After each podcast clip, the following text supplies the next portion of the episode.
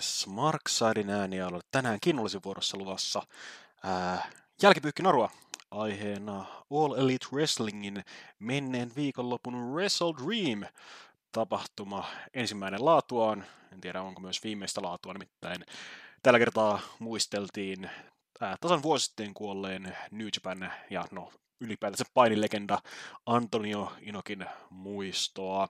Mutta, mutta ennen kuin päästään sen tapahtuman antiin, niin kurkataan nopeasti, ketä tällaisessa Markside Towersin studiossa on. Täällä on yllä, yllättäen allekirjoittanut Semi, mutta paikalla on saatu myös äh, no, Noah, Noah, asiantuntijamme vähintään, Kontula Keife-kansleri Lauri. Mitäs kuuluu alkuviikkoon? Kiitos, hyvää kuuluu ja, ja, ja onko nyt alkuviikko, onko nyt torstai? Totta Mooses, minä elän vielä keskiviikossa. niin. mä, oon ihan, mä oon itse ihan sekaisin päivissä. Mulla oli töitä sunnuntaista keskiviikkoa ja mä en enää tiedä mikä viikonpäivä nyt on, mutta tänään, oli, tänään katsottiin Dynamite, niin kai se sitten on torstai.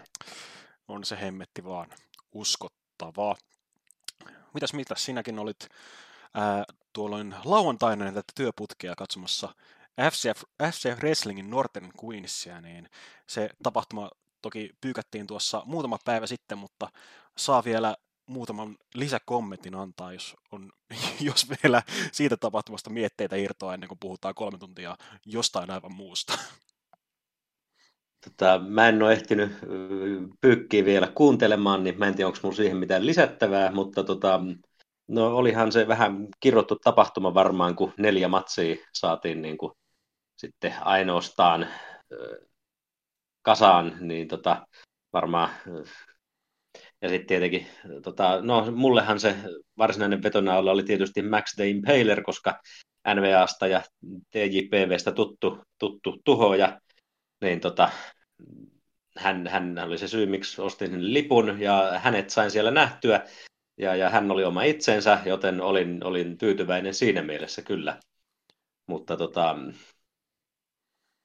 Niina Samuels oli tota, todella niin kuin, rautainen painija. Hän niin kuin, yllätti ihan, ihan samalla tavalla kuin, kuin Tony Storm oli FCF talvisodassa 2016, jos mä oikein muistan, niin Storm oli silloin tota, ihan vastaavanlainen ylläripylläri, niin en, ei voi olla nyt miettimättä, että onkohan Niina Samuelsillakin kenties vielä kun saa gimmikkiä vähän hiottua, niin varmaan aurinkoinen tulevaisuus edessä painin saralla. No, hän oli mukana tuolla NST-UKssa useamman vuoden ja kun ei kerta pidetty mukana, niin epäilen, että ainakaan siellä suunnassa ei ura, ura ole lähiaikoina urkenemassa. Ahaa, ihan sen verran. Okei, okay, selvä. Joo, joo. Mutta äh, kotimaasta takaisin tuonne Rapakon tuolle puolen. Aivan Wrestle Dream Seattleissa tuolla länsirannikolla. Ähm, joo, kuten mainittua, ensimmäinen laatuaan ja sitä enempää pyörisimättä sitten suoraan tonne pre-shown syövereihin, jossa oli neljä matsia pistetty kasaan niistä ensimmäisenä kahdeksan hengen joukkueottelu. Diamantti Mercedes Martin, Shane Taylor, Shane Taylor sekä Lee Moriarty kohtasivat Athenan Billy Starksin Keith Leen sekä yhden äh, harvoista New Japan vierailijoista Satoshi Koiman. Toki tätä ennen nähtiin vielä ää, pikainen Antonio Inokin muistosegmentti, mutta sen skippasin kylmiltään, vaikka siellä Antonio Inokin lapsen lapsetkin kävivät pyörähtämässä paikalla. Äm, tässä matsissa ei nyt sen kummosempaa kuviota. Shane Taylor on alkanut taas vähän kiinnostelemaan Keith Leen kanssa. Athena ja Billy Starksilla on oma, oma kuvionsa käynnissä tuolla Ring of Honorin puolella ja no, siinäpä se. Mitä, mitä jäi tästä ää, pre-shown avauksesta käteen? No, aina on kiva nähdä AEVn ohjelmistossa Ateenaa, ja sitten tämä oli niin todella randomisti kasan heitetty ottelu, mutta aivan huippu, huippu randomit paritus siinä mielessä, että niin kuin Billy Starks ja Satoshi Kojima samassa joukkueessa mit, mitä, mitä tämä tämmöinen on. Tämä on, niin kuin jotain, tämä on ihan täysin niin kuin generoitu joku jotain, jossain unelmaottelun generaattorissa. Kyllä tämä on vähän tällainen niin, fi- Fire Pro generoitu, random generoitu ottelu kieltämättä. Mutta kiva nähdä tämmöistä, tämmöistä tota meininkiä, että miehet ja naiset pääsee vähän, no ei nyt oikeastaan, ei sääntöjen mukaan päässyt mähisemään keskenään tässä, mutta, mutta kuitenkin otteli samassa ottelussa, niin, tota, niin, niin ihan, ihan passeli, passeli tapahtuma ensimmäinen avausottelu, ei siinä mitään. Tietysti yksi näistä kahdeksasta on Keith Lee, jonka siis hänelle jotenkin toivoisi vaan niin paljon enemmän kaikkea. Hänen pitäisi niin kuin olla, mä edelleen odotan, että hän, hän saa sen feudinsa tota, Sverve Stricklandin kanssa pää, jotenkin niin kuin vietyä jonkunlaiseen ratkaisuun. Ateenan pitäisi, hänet pitäisi niin kuin ihan täysin tuoda pois sieltä Rohin ohjelmista, vaikka hänen siellä onkin hyviä juttuja, mutta hän ansaitsee myös niin kuin enemmän kuin varmaan kukaan muu, niin ansaitsee paljon isomman yleisön.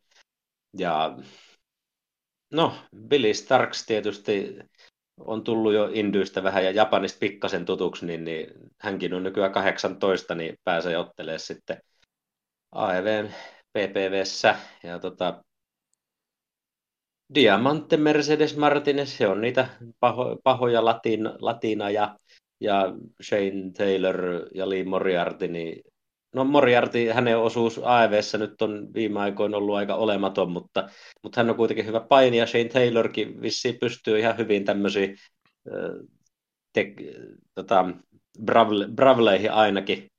Ja, ja tämä nyt oli tämmöinen, mitä kuusi minuuttia ehti, ehti jotain viidepainia esittää, niin kyllähän se meni avausottelusta. Joo, että ei nyt että jokainen kerkäsi käydä pikaisesti kehässä pistäytymässä ennen kuin sitten pistettiinkin homma pakettiin, että ei mitenkään erityisen pitkä, mutta silleen viihdyttävä ja kiva oli nähdä oikeastaan kaikkia, että vaikka nyt ää, kaikkien suurin fani olekaan, niin kaikki esiintyivät ihan kunnollisesti tässä. Ja Koimaakin on kiva nähdä tällaisessa pikkuroolissa ainakin, että sai lä- läpsytellä Moriartin rinnan mureaksi ja sitten vielä nirta miehen kanveesiin tuolla läntisellä lariatillaan ja voittaa vielä ottelun siihen päälle. Äm, onko tästä muuta vai isketkö peukkua tiskiin? No, veteraani näytti taas juniorille, että mistä, mistä päästä kanapissiin. Niin, niin mä nyt laitan tälle, tämä oli tämä oli periaatteessa matsina loppujen lopuksi mitään sanomaton, mutta kun tämä oli niin hauska, hauskasti koko heitetty, niin tämä saa multa peukku ylöspäin. Tälleen niin kuin, että tämä oli niin kuin ottelu, joka avasi tapahtuman. Koska, koska tämä oli niin hullusti kasa heitetty, niin mä annan tälle peukku ylöspäin. Joo, lievä yläpeukku myös täältä suunnasta, että hauskaa menoa sen aikaa, minkä kesti. Seuraavaksi jotain aivan muuta. Bloodsport special-ottelu Claudio Castagnoli vastaan Josh Barnett. Ää, tämä oli käsittääkseni alun perin suunniteltu Barnett vastaan Moxley revanssiksi muutaman vuoden takaista Bloodsport-tapahtumasta, kova matsi muuten, mutta kun Moxley on vielä loukkaantuneena, mutta toki tässä tapahtumassa selostamossa muutamaan otteeseen mukaan lukien tässä kyseessä ottelussa, niin BCC-kaveri Kastani Joulu sitten nappasi tästä tämän paikan. Mitä tavalla Josh Barnett liittyy Inokiin? No, tämä entinen UFCn raskaan serjan mestari on kumminkin Inokin kouluttama myöskin hän tuolla painisaralla ja painin tuolla Inokin IGFssä aikanaan. Ja on myöskin tota, käsittääkseni on myöskin Seatlesta lähtöisin, joten se kytkös vielä siihen päälle. Mutta, mutta matto vääntöä parhaimmillaan vai pahimmillaan, Lauri? Tämä oli, tämä oli ehdottomasti plussan puolella. Tämä on niin kuin semmoista showpain, joka muistuttaa painia, ja se osattiin tehdä tälläkin kertaa niin kuin hyvien tekijöiden käsissä niin mielenkiintoiseksi. Tietysti, tietysti mun puolesta olisi periaatteessa voinut olla hidas temposempikin, mutta tota, en sitten tiedä, siinä olisi varmaan ollut tänne, tälle yleisölle jonkunlainen riski, koska, koska kyllähän AEV on, AEV on siis ADHD toisinaan, niin tota, mutta yleisö tykkäsi tästä nyt kuitenkin oikein hyvin, ja siis minäkin tykkäsin, Barnett, vaikka tämä niin kuin, tässä on Bloodsport ehkä enemmän se varmaan taustateema, mutta koska mulle Josh Barnett niin kuin showpainijana on tuttu lähinnä, lähinnä siitä, että, siis, että hän oli tuossa kuukausi aikaisemmin niin Noahin N1-turnauksen finaalitapahtumassa ottelemassa Masakatsu Funaki vastaan, joka hänkin on vanha vapaaottelija, niin, tota, niin tämä toi mulle tämmöiset Noahin vapaaottelu-fibat. Mutta, siis, mutta siitä tyylistähän minä tykkään, ja tämä oli siitä vähän ehkä tämmöinen no, amerikkalaisempi versio, mutta todella nättiä painia. Hmm. Mä olin kokonaan ehtinyt unohtaa, unohtaakin, että toi, tuokin matsi käytiin. Ja tosiaan unohtui, mainita, että ää, Barnettinhan ura alkoi ihan tota New Japanissa, tosiaan kun Inoki, Inoki vielä silloin siellä vaikutti. Ja, ää, muistatko kautta, haluatko tietää, että mikä on Cage Matchissa Josh Barnettin uran ensimmäinen ottelu? Jahas, jahas. En kyllä, en kyllä muista. Vuosi on 2003, muista. mutta... Mutta tota, mäpäs tästä nyt... No, kerro vaan. Ähm, yksilöottelu Juji Nagataa vastaan IWGP Heavyweight-mestaruudesta Tokyo Domen pääottelussa 4.1.2003. No niin, no niin. Eli niin kuin tota, tämä kuulostaa jo vähän niin kuin inokismilta. tämä on juuri sitä. Ja toki tämä, tämänkin ottelu oli sitä, että vanha, vanha vapaa-ottelu vääntäjä tuodaan vääntämään ää, showpainijan kanssa siitä, että kenen tyyli on paras different style fight suorastaan. Minäkin tykkäsin tästä Bloodsport on vuosittain yksi mun suosikkitapahtumia kokonaisuudessaan, enkä myöskään valita, kun tämmöistä seuro-MMA-vääntöä nähdään silloin tällöin myös muuallakin.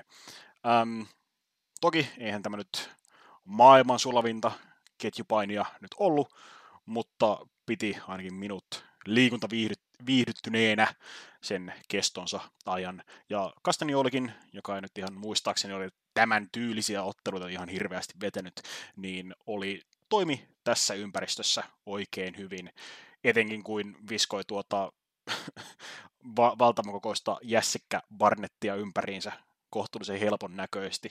Muun muassa tietysti Shoot Giant Swingin heittäen, niin ää, hyvä, hyvä settiä myöskin, myöskin omasta, omasta mielestäni.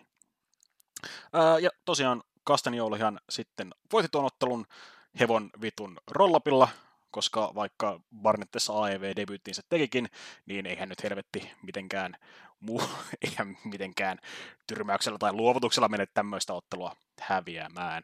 Toki Barnett veti sitten toki pehmeä äänisen promon vielä siihen perään, että ää, kaikki kertoivat minulle, että sinä olet Claudio hyvä ja kyllä nyt on helvetti uskottava, että sinä olet hyvä ja tämä matsi pitää ottaa vielä joskus uudestaan. Eli ensi vuoden Bloodsportissa en, en ihmettele, jos Barnett ei saa kaavittua Matt Ridleya paikalle, niin en ihmettele, jos siellä nähtäisi sitten oli Barnett kakkonen. Mutta muita mietteitä vai peukaloa esiin? Kuule Semmi, tuossa sun, sun referaatissa Barnettin promosta oli enemmän karismaa kuin siinä Barnettin promossa. Vaikka tietysti, tietysti tota, kyllähän hän, niin kuin, hän puhui aidosti toki ja ilman sen kummempia niin kuin, mitään liiottelematta, mutta, mutta kyllä sitä promo alkoi hyvin, mutta sitten kun se kesti ja kesti, niin tota, tuntuu, että hänen niin kuin, uskottavuus niin kuin, tämmöisenä pelottavana mörkönä, joka murskaa pääkalloin paljon käsin, niin se niin kuin valahti niistä niiden käsien läpi hiekkana maahan tai jonnekin. Joo, vaikka Josh Barnett onkin pelottava MMA-ottelija, kumminkin entinen raskaan mestari, niin hän on kumminkin tällainen lups, lupsakka, äh, pehmeä puheinen nörtti, joka pelaa Magic the Gatheringia ja muuta, niin tossa, kyllä, kyllähän se vähän, vähän murenee, kun avaa suunsa vähän samaan tyyliin kuin Broken Lesnarin aurasta. Aurasta katoaa aina palanen, kun hän kirkuu hir- usea, useampaa oktaavia liian korkealta kuin voisi olettaa. Joo. Mutta, mutta, mutta peukalo. Peukalo reilusti ylöspäin. Tämä oli mun, siis, mun mielestä niin kuin se, mikä tässä puhut, että sulava, ei, ole, ei, ei, sulavuudessa menetettiin, niin tota, sanotaan, että mun mielestä niin kuin se, kun, kun Castagnoli on tämmöinen niin kuin kreikkalaisjumalan veistos ja sitten Barnett on tosiaan tuommoinen niin kunnon katutappelijan näköinen, niin, niin tota, tämä oli niin kuin todella Mun mielestä tämä oli just heidän tyyliin, tyyliin todella sopiva. Ja Castagnoli tosiaan, hän, on, hän on, todisti tässä, että miten hänen monipuolinen painija hän on. Että reilusti peukalo ylöspäin. Kyllä, kyllä. Peukalo myös ylöspäin. Tämän pre-shown paras tai suosikkiottelu, niin toimitti. Ää, Barnettia ei nyt tarvitse vakkari esiintyjäksi välttämättä tuoda, mutta en panisi pahitteeksi tällaisia pikkuvisiittejä aina silloin tällöin vääntää jotain vähän tämmöis, tämän tyylisiä matseja. Seuraavaksi ää, yksi ottelu myöskin Lucha Saurus entinen TNT-mestari kohtasi Seattlein, tai no Washingtonin oman pojan Nick Waynein. Wayne ja Luchasaurus ovat olleet tiiviisti mukana tuossa Darby Allinin ja Christian Cagein välisessä kuviossa ja saavat nyt tämmöisen yksilottelun tänne pre-shown puolelle ja myöskin äh, Billy Starksin ohella tavattoman teinikaartia edustava myöskin 18-vuotias Nick Wayne pääsi tässä sitten esiintymään kotiyleisönsä edessä. Nyt sitten ensimmäistä kertaa AEV-urallaan, en nyt ihan tarkalleen muista, että missä se debyytti matsi silloin aikaisemmin oli, mutta se ei muistaakseni ihan Seatlessa ollut. Mutta, mutta, miettiitä tästä. Tämä oli tota, ensimmäinen ottelu tässä PPVssä tai kokonaistapahtumassa niin kuin viiden tunnin paine rupeamassa, jossa niin kuin kotikaupungin poika tai sankari yleisesti niin pääsee, pääsee näyttämään vähän. Niin tota, tässä oli semmoinen pieni pelko takapuolessa, että voiko, ei kai Nick Wayne nyt tätä oikeasti voita, koska hän on kotikaupungissa ja yleisöä pitää lämmitellä tapahtumaa varten. Niin tota, no onneksi se, se, se ei tosiaan toteutunut, mutta tota, siis olihan tämä nyt silleen hauskaa, hauskaa katsottavaa, että, että kun toinen on tuommoinen notkea, härin, eile, e, notkea eilen syntynyt hyppypapu ja toinen on sitten tämä 65 miljoonaa vuotta vanha karpaasi, niin, niin kyllähän tämmöiset ylipitkät squashit, kun ne tekee hyvin, niin ne on viihdyttäviä. Joo, niin tämä oli myös semmoinen. Joo, tämmöinen kössityshän tämä oli, että ei nyt silleen ää, erikoisempaa jää jälkipolville kerrottavaa, mitä nyt Wayne otti muutaman ikävän näköisen bumbin, mukaan lukien kohtuullisen sairas kuristusjuntta suoraan kehän reunukseen, Tämähän ei tietenkään ollut edes illan sairaan spotti, köh, köh, pääottelussa puhutaan lisää, mutta tämä oli myös spotti, missä ei ollut sitten mitään järkeä, köh, köh, puhutaan pääottelun kohdalla lisää. Ää, joo, ja no, vaikka kotikaupungin poika Wayne sai muutamat hope-spottinsa, niin ää, Luchasaurus sitten lopulta tämän nitisti pyykkinärulla niskaan, ja se oli sitten siinä. Ähm, ei siis pitkitetty kössitys ei mullakaan tästä sen enempää sanottavaa ole, joten eiköhän ole sitten suoraan peukaloihin.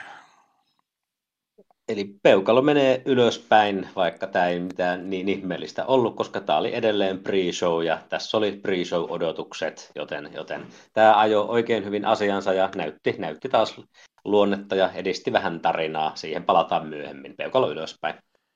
Yes. Mulla menee ehkä välipeukuksi, että olihan tämä nyt ihan viihdyttävää menoa, mutta ehkä tavallaan olisi toivonut, että tämä olisi ollut muutakin kuin pitkitetty kössitys. Että vaikka Wayne onkin vasta AEV-uransa ja no painiuransa alussa, niin olisi ehkä vähän enemmän offensiivia toivon, mutta kyllähän tämänkin tämän ottelun tarinaan sopii, että iso paha mörkö pistää tämän, tämän, ää, nuorukkaisen pakettiin kohtuullisen helposti vielä tässä vaiheessa. Mutta sitten sitten pre-showssa oli jäljellä enää yksi ottelu, kun AEVn trios-mestaruuksia puolustettiin.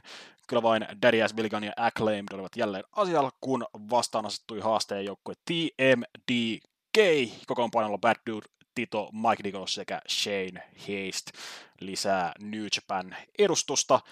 Aika lailla avoin haaste oli kyseessä, joku Collision promo taisi olla lähinnä vaan taustalla, missä TMDK-porukka haastoi, haastoi Acclaimedin tähän mestaruusmatsiin. Siinä Shane, muistan tästä promosta sen verran, että Heist yritti alkaa räppäämään pyytäen ää, Nicholsilta biittiä kuin Christian Cage Tyson Tomkolta aikanaan, ja no, ää, tulos oli täysin sama, eli kieltäytyminen mutta, mutta se räppäilyistä, ellei Laurilla ole ää, syväluotaavaa analyysiä Acclaimedin sisääntulo räpistä tällä kertaa.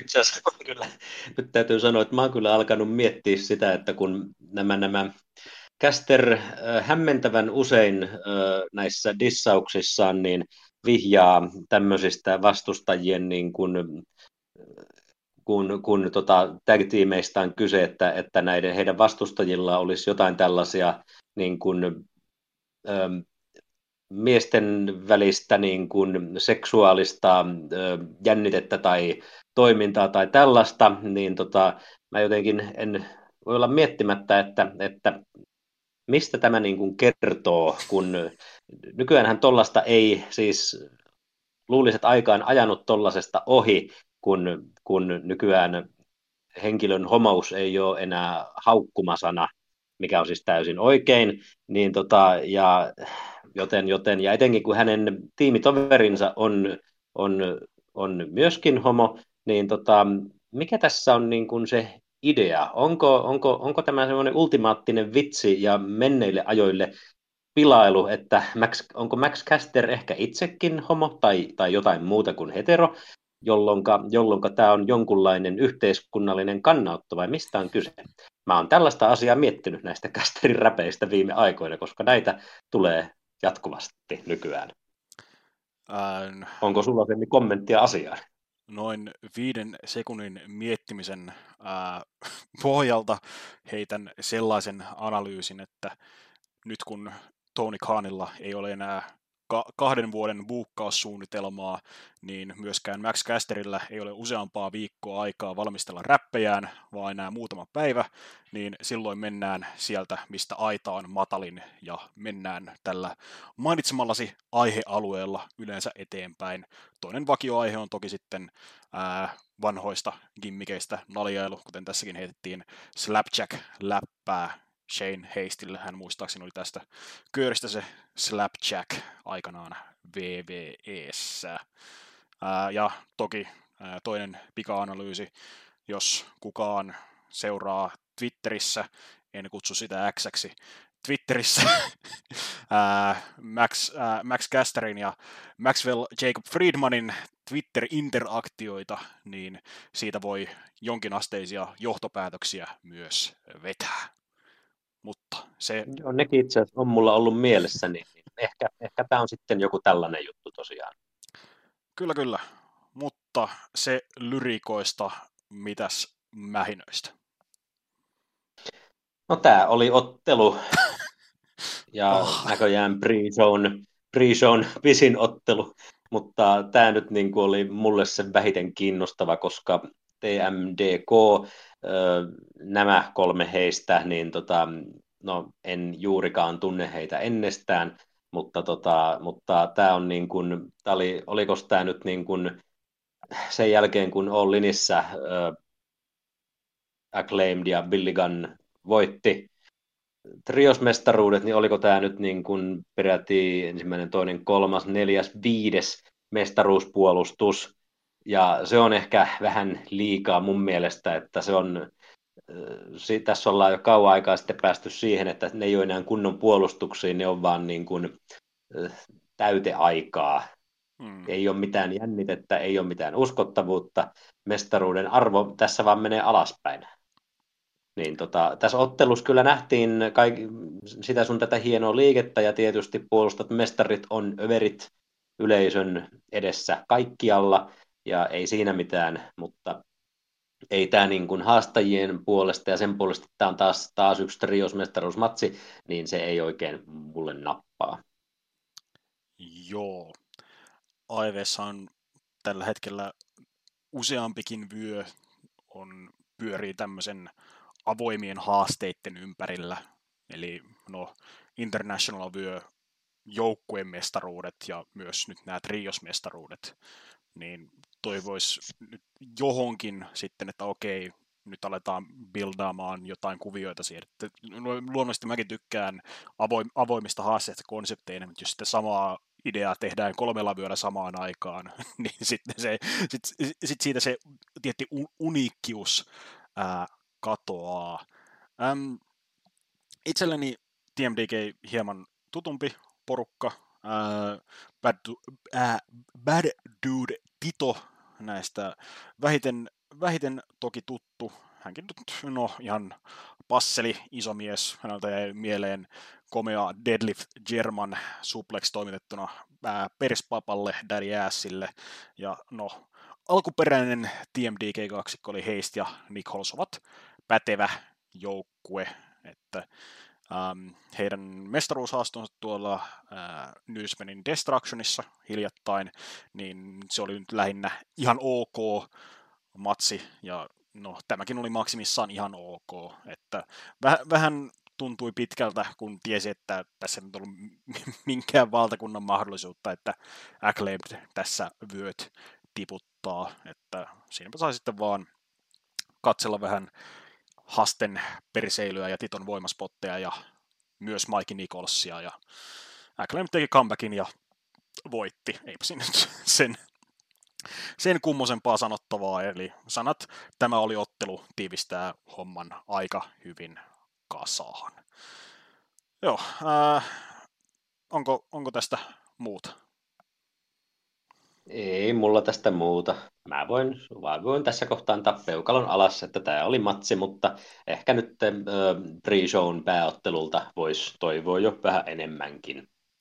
Joo, mulla menee välipeukun puolelle myöskin, että no, tämä oli ottelu, mutta kumminkin tykkään sen verta ottelun osallistujista, että ei tämä nyt mitenkään huonoksi luokiteltava matsi oli toki.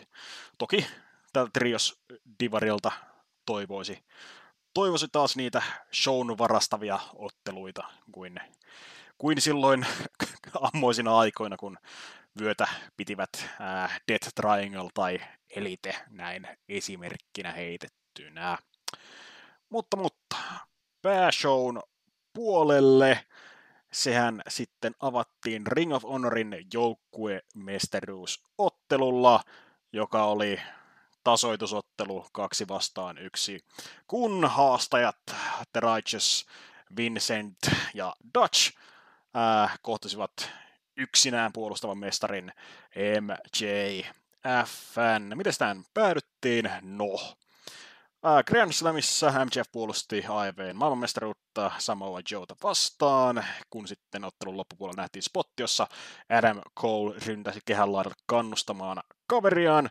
Kuitenkin rampilta alas hypätessään hän väänsi tai mursi nilkkaansa, joka sitten johti äh, lomaan, lomaan valitettavasti.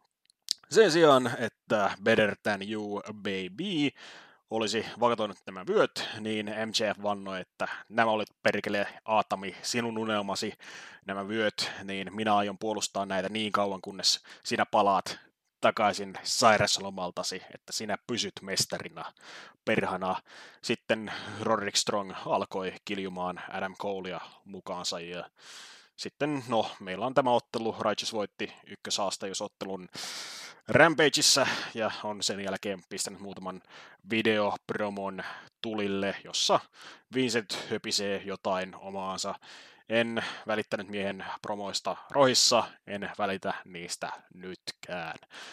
Mutta äh, mitäs tästä matsista, Lauri? Tota, Tämä matsin taustatarinahan sikäli on oikein hyvin tai ainakin MJFn Adam Colein puolelta hyvin sopinut tota, tähän heidän kokonaiskuvioon, koska toi MJF myöskin, hän syytti itseään siitä, että Adam Cole loukkaantui, koska, koska Adam Cole loukkaantui, kun hänellä oli niin kova, tuli niin kova kiire päästä kehän laidalle kannustamaan MJF, että MJF, jotta hän ei häviäisi juuri sillä hetkellä Samoa Joelle, kun Joe oli puristamassa MJFltä ilmoikeuhkoista ulos. Niin tota, siinä mielessä niin, niin kun tarina on kohdeltu hyvin, ja tota, sikäli tietysti on, on niin kuin vitsi, että, että Rohin tägimestaruuksi puolustetaan tämmöisessä, tämmöisessä ottelussa, mutta mä nyt, koska tarina on, tarina on mulle todella hyvä, niin mä sen sallin, ja myöskin Rohin tägimestaruus, eli toisin sanoen AEVn kakkostägimestaruus, niin ei ole kuitenkaan se iso tägimestaruus, joten sallittakoon tämmöinen. Ja etenkin, kun se henkiin jäänyt puolustava mestari, eli MJF, tai siis ei loukkaantunut puolustava mestari, niin on kuitenkin mun mielestä tällä hetkellä firman kaikista tärkein yksittäinen painija, niin överi hän on yleisön kanssa ja, eli siinä mielessä tota, no tietenkin tässä ottelussa on se vika, että The Righteous ylipäänsä voitti sen Grand, tota, Rampage Grand Slamin ykköshaastajuusottelun, kun siellä olisi ollut yksi yksi toinen vaihtoehto, The Kingdom, joka olisi erittäin hyvin sopinut tarinan puolesta sitten tähän kuvioon, mutta ilmeisesti sitä kuviota varmaan halutaan, tätä kuviota nyt pitkitetään, joten PPV otettiin avausmatsiksi MJF vastaan jobberit, jotka ei mua kiinnosta ollenkaan. Mutta ottelu itsessään, siis MJFn ottelu, ja MJF on tosiaan, hän, hän, hän on pakollista nähtävää, niin, tota, niin, niin vaikka tämä olikin tämmöinen irvikuva, jossa yksilö, firman päämestari loppujen lopuksi voittaa kaksi henkeä, mitä ei periaatteessa niin kuin uskottavassa showpainissa pitäisi tapahtua, niin, niin, niin hän kuitenkin piti, yleisö söi hänen kädestään, Musta tuntuu, että mä oon jo parissa viime podcastissakin sanonut samat asiat MJFstä, mutta hän on niin järkyttävän hyvä kaikessa, mitä hän tekee. Hän saa kaiken overiksi, mitä hän yrittää. Niin tota, niin, niin kyllä tämä kuitenkin oli hyvä avausmatsin virassa. Joo. Tämä oli pääkortin huonoin ottelu. Äh, omasta mielestäni. Äh, en kiellä, että MJF ei olisi overi. MJF on ehkä firman overein painia tällä hetkellä. Se ei kuitenkaan poista sitä, että omakohtaisesti mies on ehkä firman kaksijakoisin painija tällä hetkellä. Välillä tulee ihan kultaa. Edellä mainittu Samoa Joe-ottelu äh, hieman överiksi vedettyä loppu, loppuaan lukuun ottamatta toimitti erittäin hyvin. Olin ottelu Adam Colein kanssa. Ensimmäinen puolisko toimitti oikein hyvin ennen kuin homma vedettiin vessanpöntöstä alas. Alkuvuoden Brian Danielson ottelu. Aivan mahtava matsi loppujen lopuksi. Myös alkuvuonna nähty ottelu Konosuke Takeshita vastaan. Hyvää settiä. Sitten meillä on nämä kaikki. Mä tasapeli Adam Colein kanssa tv Hyvä matsi myöskin. Sitten meillä on nämä kaikki muut sekoilumatsit komediamatsit suorastaan. Mun suurin ongelma on ehkä tässä. Tai siis, mä en erityisemmin ole pitänyt näistä MJFn ja Adam Colein näistä videosegmenteistä. Ähm, en, jos kuvio olisi pelkästään näiden Rohin joukkueen mestaruusvöiden takana. Että kuvio olisi pelkästään se, että pystyvätkö MJF ja Adam Cole olemaan ystäviä. Mutta sitten samalla tuossa MJFin vyötäröllä on tällainen AEVn päämestaruuden muotoinen albatrossi. Että mi... mi... mulla oli sama pointti tuossa tota, Double or Nothingissakin, four-way-matsi ää, päämestaruudesta. Niin siitä mä puhuin, että jos tämä olisi keskikortin vyöstä, niin tämä olisi erinomainen, mutta nyt tässä on päämestaruus kyseessä. Ja tässäkin on kuitenkin jälleen kerran päämestari vetämässä Hulk Hogan parodia-ottelua PPV Openerissa.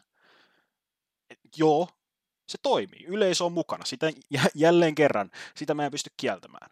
Mutta just nyt se ei ole sitä, mitä minä henkilökohtaisesti haluan AEVltä tai mitä minä henkilökohtaisesti haluan koko firman päämestarilta, kenen pitäisi olla samalla firman kasvot. Mäkään en Righteousista aktina välitä. Dutch on ollut aikanaan Team Remendoksessa Bill Carr, hyvä komediapainia, Vincent on ollut aina huono. Ähm, mutta myöskin tämmöinen firma, joka syntyessään he, kun me otetaan joukkuepaini tosissaan. Ja sitten neljä vuotta myöhemmin me päädytään tähän samaan väsyneeseen ää, kliseeseen, että yksi painija voittaa joukkueen tasotusottelussa, koska se vaan voittaa. ja, ja sitten tässäkin MJF kumminkin pääsi irti molempien finishereistä tyyliin tässä. Righteous on haudattu nyt maanrakoon, who gives a shit. Ring of Honorin All Asia Tag Team mestaruudet, niidenkin arvo on poh- pohjamudissa, koska nämä ottelut, mitä niistä käydään, on tämmöisiä ää, sketsimatseja. ää, lainausmerkeissä komediapainia Orange Cassidy vetää vakavampaa roolia kuin teidän päämestari MJF. Mä en enää tiedä, edes tiedä, mitä mä yritän sanoa tällä niin kuin pit, pitkällä ja jaarittelevalla puheenvuorolla. Tässä, tässä matsissa oli yksi spotti, mistä mä kyllä tykkäsin. Ää, heti ottelun alussa MJF ää, menee kehän ulkopuolelle ja ää, pyytää vähän olkapäähierontaa katsomosta ja sitten tönäsee kaveri, että et, et vittu sinä kali, kalijuukko siinä, hei sinä nainen siinä, anna, anna, anna sä niskahierontaa. Hauska spotti, sopii MJFn hahmoon. Sitten MJF vetää Hulk Hogan pastissia seuraavat seitsemän minuuttia kehässä. Äh, ei, minuun ei valitettavasti iske. Olen puhunut. Toivottavasti illan ainoa räntti.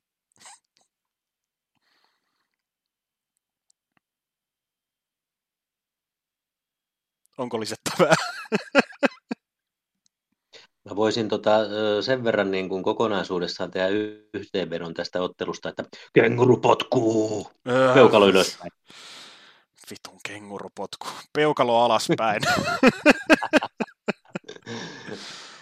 Ah, seuraavaksi jotain aivan muuta. Ring of Honorin maailmanmestaruus sekä New Japan Strong Openweight mestaruuspelissä Eddie Kingston puolustaa molempia vöitä Ring of Honorin pure mestari Katsuyori Shibataa vastaan. Tälläkään nyt sen kummoisempaa ole. Eddie Kingston ää, päätti yhden tarinan päihitettyään vihdoin ja viimein Claudio Castagnolin Grand Slamissa, voittajan samalla tämän Ring of Honorin maailman mestaruuden. Ja nimitti samalla sitten haastajakseen Katsujori Shibatan, joka oli ihan joukkueparinakin viihtynyt tuolla All Out-tapahtumassa. Ja no, Shibata jos kuka vastaa ainakin Antonio Inokin ää, perintöä, niin Strong Style henkeen ja vereen mies kumminkin on. Joten Kings Road vastaan Strong Style, mitä jäi käteen? Tämä tota, ottelu ei mulle ollut kovin kiinnostava. Tietysti tässä oli hauskaa, kun tietenkin ennen ottelua alettiin Excalibur, varmaan joku toinenkin alkoi puhumaan siitä, että nyt Shibatalla on mahdollisuus muodostaa tämmöinen amerikkalainen Triple Crown. Tai oliko se American Triple Crown, miten vaan. Mutta tota, varmaankin mä luulen, että ollaan kyllä lähivuosina nähty ö, isompia kolmea, kolmea isoa vyötä kantavia tyyppejä. Ainakin Kenny Omega tulee kovasti mieleen. Mutta tota, no en tiedä, onko New Japan Strong vyö sitten amerikkalainen vyö vai japanilainen vyö, miten se haluaa ajatella. mutta tota, mutta tota, tämä tota, Shibata on todella hyvä painija. Mä en olisi hänen huippumatsejaan nähnyt, mutta hänestä kyllä siis hänestä kyllä näkee nyt niin kuin tässä hänen AEV-urallaan, että, että hän niin kuin pystyy todella hyvin painimaan. Kingston, hän, hän on niin kuin, hän on aina ollut tunne niin kuin se iso, iso tekijä, mikä saa hänen matsinsa niin hyviksi kuin mitä ne on. Niin tota, nyt kun he löivät nämä tyylinsä yhteen ja tässä niin kuin yksi rohin yksilömestari haastaa toisen rohin yksilömestari ja samalla myös New Japanin mestaruudesta, niin mulle tämä asetelma ei nyt sitten toiminut. Eikä myöskään heidän tyylit silleen, okei okay, joo, he, he tää, nämä on näitä matseja, missä niin kuin sitä japanilaisia tyylejä niin kuin vedetään amerikkalaiselle yleisölle ja sitten vielä tota, niin kuin tällaisena se vähän niin kuin pastissipaini, tai miten se nyt sanoisi. Se tuntuu tiettyyn pisteeseen asti, to, joskus toimii, mutta sitten välissä tuntuu vaan niin kuin, että siinä kopioidaan tai yritetään toistaa jotain semmoista, mihin painijat ei sen yleisön edessä vaan niin kuin yksinkertaisesti kykene niin kuin, että se aika ja paikka ja kaikki, on, kaikki, kaikki tuntuu olevan jotenkin niin kuin, ö, ei nyt pielessä, mutta niin kuin, ei, tunnu, ei tunnu aidolta.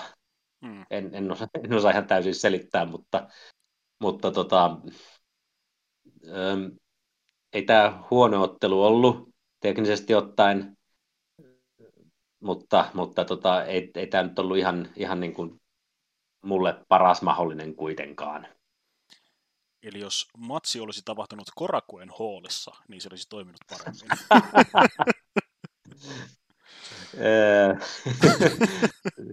mä ajattelinkin, että tämä saattaisi kuulostaa joltain tollaiselta, miten mä asian yritän ilmaista, mutta, mutta ei nyt sentään. Ei tarvi tapahtua Korakuenissa, ei edes Domella.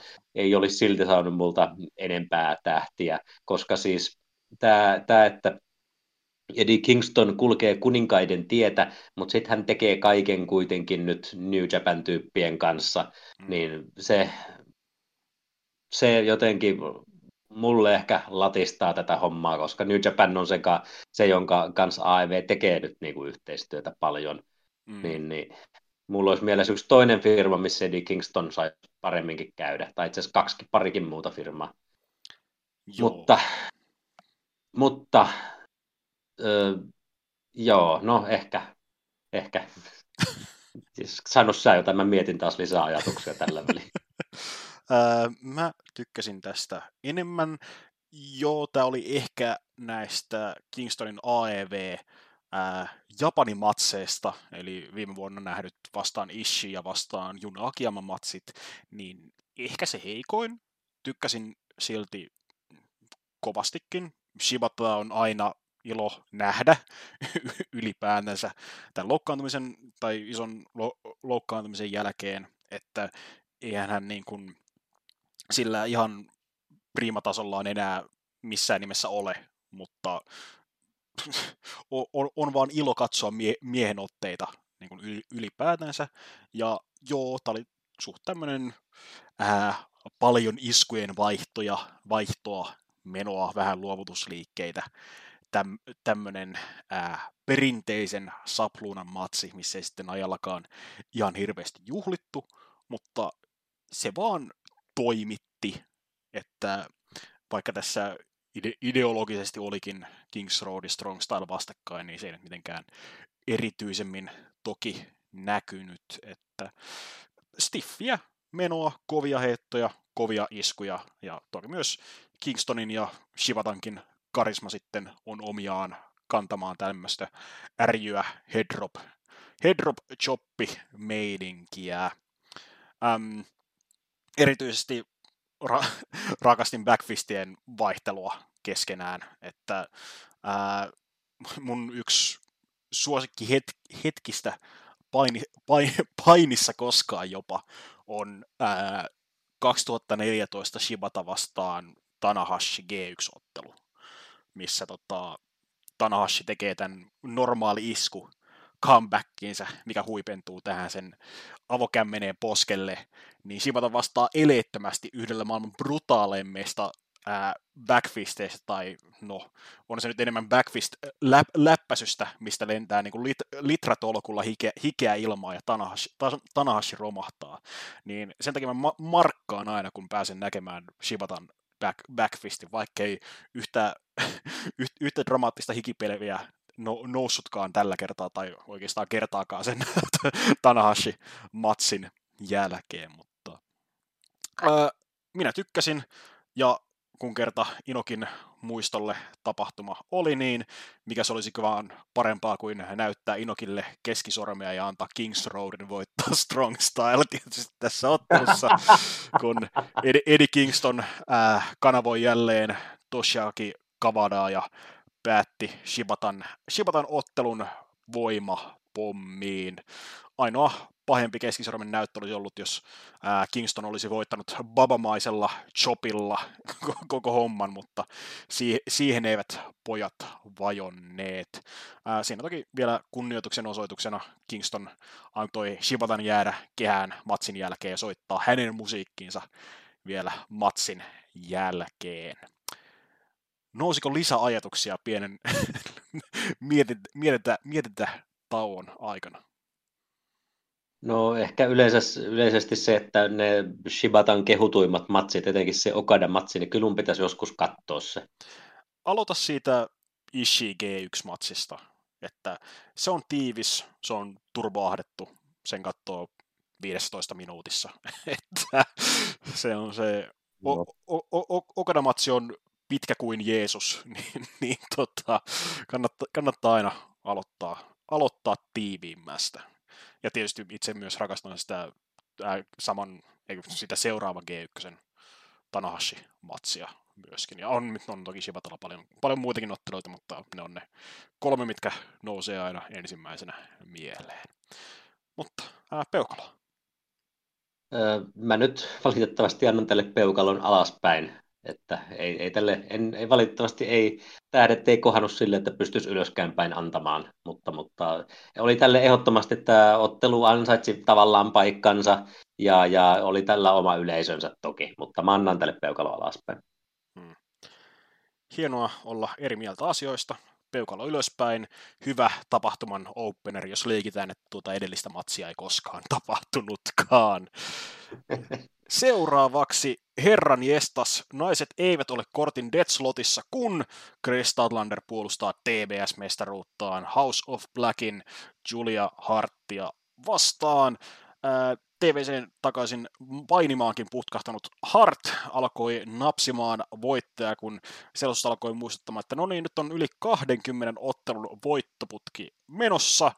Sitten, äh, oliko se nyt jossain Collisionin jatko, jaksossa, äh, naisen managerina toiminut Brody King meni mylvimään, että äh, Hart, Hartin voittoputkea ei katkaise kukaan, niin me haluamme sen päänahan, joka Hartin edellisen kerran kukisti varmaan vuosia sitten tässä vaiheessa Chris Statlander. Ja no, mestaruusmatsiaan siitä sitten syntyi.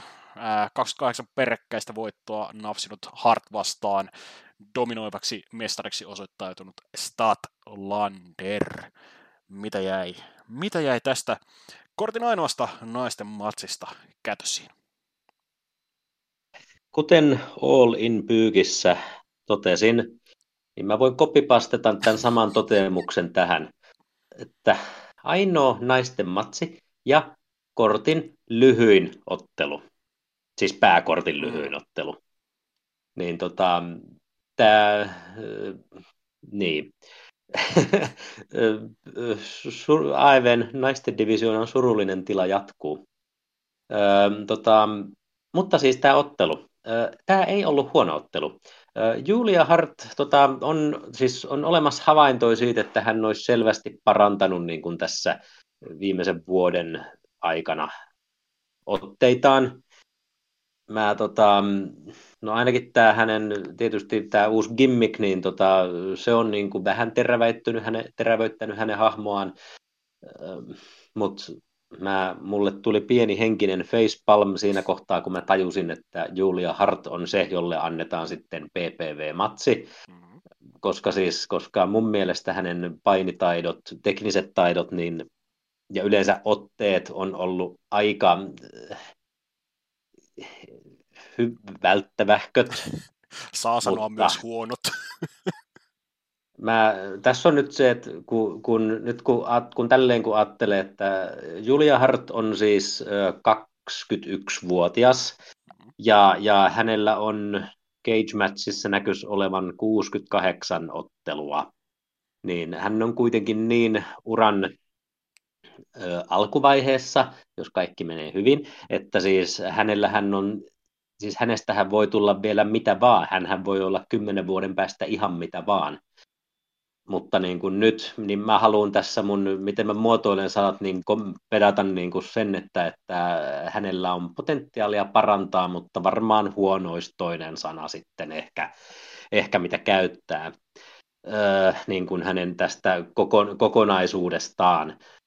Yleisesti se, että niin, kuin niin nuori nainen on niiden näiden kes, keski-ikäisten tai varhaiskeski-ikäisten karpaasien mukana siinä stablessa, niin tota, jotenkin Hart, vaikka hän, hän todella paljon panostaa siihen hänen, hänen olemukseensa, niin mulle hän ei ole silti mikään maailman vakuuttavin ilmestys vielä, mutta hänellä on tässäkin asiassa tietysti, jos House of Black kestää, niin hänellä on tietysti vaikka kuinka paljon mahdollisuuksia parantaa sitä kokonaisuutta.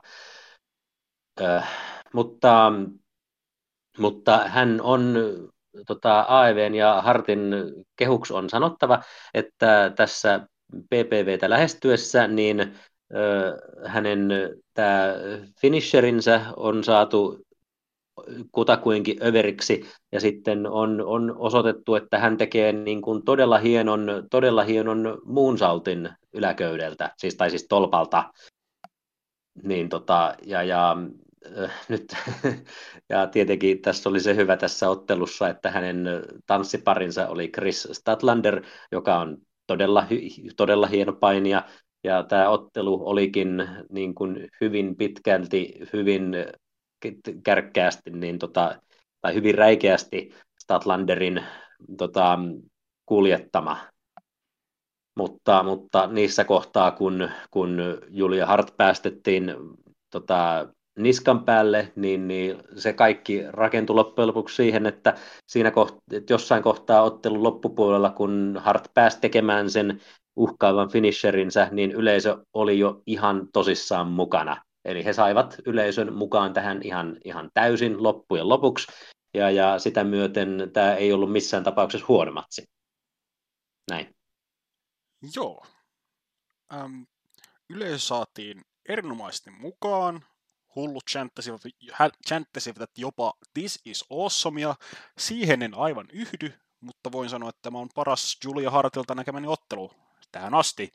Sekään toki riva ei ole nyt ihan hirvittävän korkea, mutta tästä tuli ihan kokonaisuudessaan viihdyttävä ottelu. Että olin oikeastaan jopa ihan yllättynyt, että miten overiksi haastajaksi Hart oli jopa saatu niin kuin edeltävinä viikkoina, että sai ihan jopa reaktiota irti yleisöstä. Ja kuten myöskin tässä ottelussa.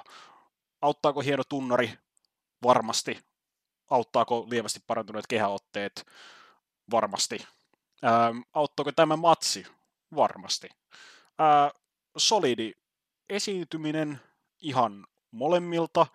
Ei tämä nyt ei tämä nyt awesome matsi ollut, mutta ihan vaan to, toimiva kesikortin ottelu. Toki Stadlanderia voidaan paljon, paljosta tästä kiittää, on kumminkin tämän naisten divarin yksi var, varmimpia osaajia, että ää, nämä hänen muutama edellinen mestaruuspuolustus Britt Bakeria sekä Jade Cargillia vastaan menivät minulta ohitse, mutta molemmat, molemmat niistä saivat muistaakseni ihan kehujakin. Ja no, tämä sitten jatkaa samaa sarjaa. Ää, saa nähdä, että millä tavalla Hartin potentiaalia saadaan ulos mitattua, kuten sanoit, on vasta nuoria, matsejakaan ei nyt ihan hirvittävästi vielä tässä vaiheessa ole, niin katsotaan mitä tulevaisuus tuo tullessaan. Mutta tällaisenään jopa erittäin positiivinen, positiivinen yllätys loppujen lopuksi. Onko lisättävää vai siirrytäänkö peukaloihin? Tosiaan niin Hart oli edellisen kerran hävinnyt AEVssä nimenomaan Chris Statlanderille, ja tämä oli huhtikuussa 22. Eli Jep. siinä mielessä niin kun, tarina oli kohillaan, ja myöskin niin kun, ajattelee, ajattelee, että siitä alkaen hän on vetänyt pelkkää voittoputkea AEVssä, niin, niin kyllä niin kun hänen kokemattomuus huomioiden, niin ihmeen paljon niin kuin tämmöinen AEVn tapainen painikoneisto kyllä niin kuin saa puristettua tämmöisestä esiintyöstä irti niin, niin nämä, on näitä, nämä on näitä ison painin ihmeitä, että mä annan tälle kuitenkin nyt peukun ylöspäin. Joo, peukalo ylöspäin. Illan yllättäjä ja samalla onnistunut kokonaisuus. Seuraavaksi joukkueen mestaruuden ykköshaastajuusmatsi nelin ottelu Gunnin veljekset, Austin Gunn ja Colton Gunn vastaan Luchan veljekset, ää, Pentagon Junior ja Ray Phoenix vastaan Jacksonin veljekset, Young Bucksit, Matt ja Nick Jackson sekä, no, veljekset kuin Ilvekset, Hook ja Orange Cassidy. Ää, sen kummoisempaa taustaa nyt ei tällä ollut. Ää, nelikko iskettiin samaan ykköshaasteusotteluun, koska ykköshaastejakin joskus tarvitaan. Hook ja Cassidy iskeneet hynttyyt yhteen tässä sen jälkeen, kun Cassidy menetti erinomaisessa ottelussaan tuo International-mestaruutensa John Moxleylle, joka kyseisen, kyseinen mestaruus kuitenkin päätynyt Ray Phoenixin käsiin Grand Slam-tapahtumassa Moxleyin loukkaantumisen myötä, ja samalla myöskin Nick Jackson oli napannut kyseisen mestaruuden ykköshaastajuuden, joten tässä oli kumminkin muutama tarina toisen vyön ympärillä sisään mennessä, mutta joukkuemestaruuden ykkösaasteista oli kumminkin kysymys, miten maistui meno. Veljekset kuin Ilvekset ei ole Orange Hook, vaan, vaan Heimo Ukonselkä ja Valentine. Tämä muistutuksena kaikille kuuntelijapalluraisille. Mutta nyt mutta mä aloin tässä kohtaa tietenkin miettiä, että onko Hook, Heimo ja Valentine OC, vai olisiko se toisinpäin? Ehkä pikemminkin toisinpäin. Joo. Mutta tämä ottelu. Öm, tämä oli, niin, siis tää, joo, tämä oli nopea temponen. Tää, tässä oli niin kuin oikeita tiimejä, tässä oli, tässä oli ihan reilu panos tietysti tämä, on, tämä oli kasan heitetty, mutta ei sen tarvikkaan, koska tästähän se tarina vasta niin kuin lähtee tästä ottelusta liikkeelle. Tämä on ihan hyvää PPV-täytettä, että tämmöinen pistetään. Siis tietenkin tämä voisi olla Dynyssä, mutta tämä olikin niin kuin viimeinen tämmöinen ottelu tällä kortilla. Ja, ja, ja mutta kuitenkin, niin, kuitenkin niin, nyt kun mä mietin tätä ottelua jälkikäteen, niin vaikka siinä oli koko ajan tietysti nopeatempoista menoa, niin mulle ei jäänyt tästä mitään hirveän erityistä mieleen, että tämä oli tosiaan ottelu. ja, ja mitähän muuta mä tästä voisin sanoa. Jaa, sano sä jotain taas. Ähm, joo, tämä nyt jää vähän sen varjoon, että myöhemmin kortissa nähtiin toinen NS ää, spottailu joukkueen matsi, joka jätti tämän sitten varjonsa, mutta se ei voisi sitä faktaa, että tämä oli myöskin ihan viihdyttävä monen hengen joukkueen matsi, että mä, ää, mä hen, henkilökohtaisesti karsastan sitä, että jos on neljän joukkueen matsi, niin siinä on vaan kaksi laillista osallistujaa, eikä jokaiselta joukkueelta omaansa. Tämä on se äh, Dragon Gate-fani sisälläni, joka huutaa, että siellä tehdään tällä tavalla ja miksi te teette tällä tavalla, no, jotta saadaan spotti, jossa Gunnin velikset yrittävät selättää toisensa, koska molemmat ovat teknisesti laillisia kehässä, samalla kun Paul Turner heristää sormeaan, että ei tämä homma näin toimi. Toi oli hyvä spotti, joo. Kiitos muistutuksesta. Toi oli, toi oli varmaan tämän ottelun kohokohta. Joo. Uh, noin muuten uh, Phoenix vedettiin matsista sivuun jo melkein heti kättelyssä. Uh, spekuloitiin loukkaantumista, mutta paini ainakin tässä tämän viikon dynyssä ihan niin kuin kohtuullisen normaalisti, eli mitään vakavampaa ei ollut ainakaan kyseessä. Uh, noin muuten, no, kaikki, kaikki joukkueet ja yksi yksilö pentassa näyttivät ihan hyviltä. Myöskin Gunnin velikset, joka on varmaan ennäs vorkratellisesti tästä joukosta se heikoin kaksikko, mutta aktina kyllä toimittaa hyvin. Ähm, äh, pentalta hyvä hot tag, kuten yleensä. Hook ja Matt Jackson vaihtelivat Northern Light suplexeja ihan hauskassa spotissa. Ja sitten Hook oli ottamassa myös vastaan matsin kahta, kahta ikävintä spottia, eli ensin kun piti ää, toista gunnia tuossa ää, Kata Hajimessa, niin ää, Nick Jackson veti siihen sitten 450 päälle ja seurasi ja hetkeä myöhemmin vielä aivan sairaan näköinen tupla superkick suoraan Hookin lärviin Jacksonin veljeksiltä, niin siinä nyt ne päällimmäiset pointit, mitä tästä. Ähm, toki äh, bakseja ja puoli, puolikkaita Lucha-veljeksiä veljeksien äh, settäjä näkee aina, näkee aina mielellään sen hyvin näiden joukkueiden kemiat aina pelaavat ja no Buksit sitten tällä kertaa nappasivat voiton tästä kohtaamisesta. Joo, eipä nyt mulla, mullakaan sen kummosen, kummoisempaa sanottavaa loppujen lopuksi. Viihdyttävää sen kauan kuin sitä kesti. Muistaako sitä enää tarkemmin niin kuin muutaman viikon päästä? Ei, ei todennäköisesti. Joo, onko, onko herännyt lisäkommentteja vai onko aika iskeä peukaloa tiskiin? Kyllä se on peukalon paikka. Tässä oli pukit, ja tässä oli tykit, ja tässä oli lutsat, ja tässä oli heimo ja vallu, ja, ja mä annan tälle peukalo alaspäin, koska tämä oli matsi. Mulla menee peukalo lievästi ylöspäin. Sen verta olin loppujen lopuksi viihdyttynyt tästä spottailusta. Sitten, sitten vihdoin näissä isojen otteluiden pariin oliko tämä nyt sitten ensimmäinen vai toinen matsi, mikä tähän korttiin julistettiin. Nimittäin, nimittäin Hangman Adam Page vastaan Washingtonin oma poika Shane Swerve Strickland. Taustahan äh, Page oli päässyt jopa hieman promottamaan tuon All Out PPVn jälkeen, mutta Strickland tuli sen puheen parren nopeasti katkaisemaan ja vähän kyseenalaistamaan, että missä on lehmäpojan motivaatio, että näyttää tulleen muutama ylimääräinen kiloki, että kiinnostaako sua edes niin tämmöinen main homma tässä firmassa ollenkaan, että mä oon nälkäinen, mä haluan sun tonttisi.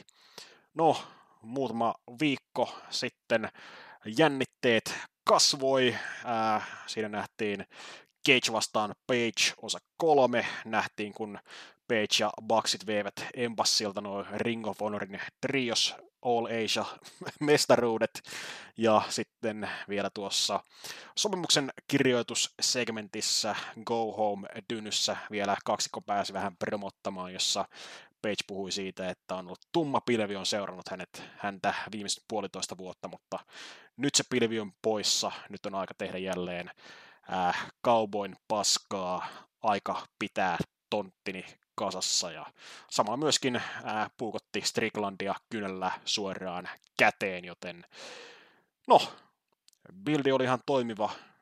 Oliko myös matsi sitä, Lauri? Totta helvetissä. Tämä oli yksi viidestä pääottelusta. Tämä oli mulle kaikista odotetuin ottelu.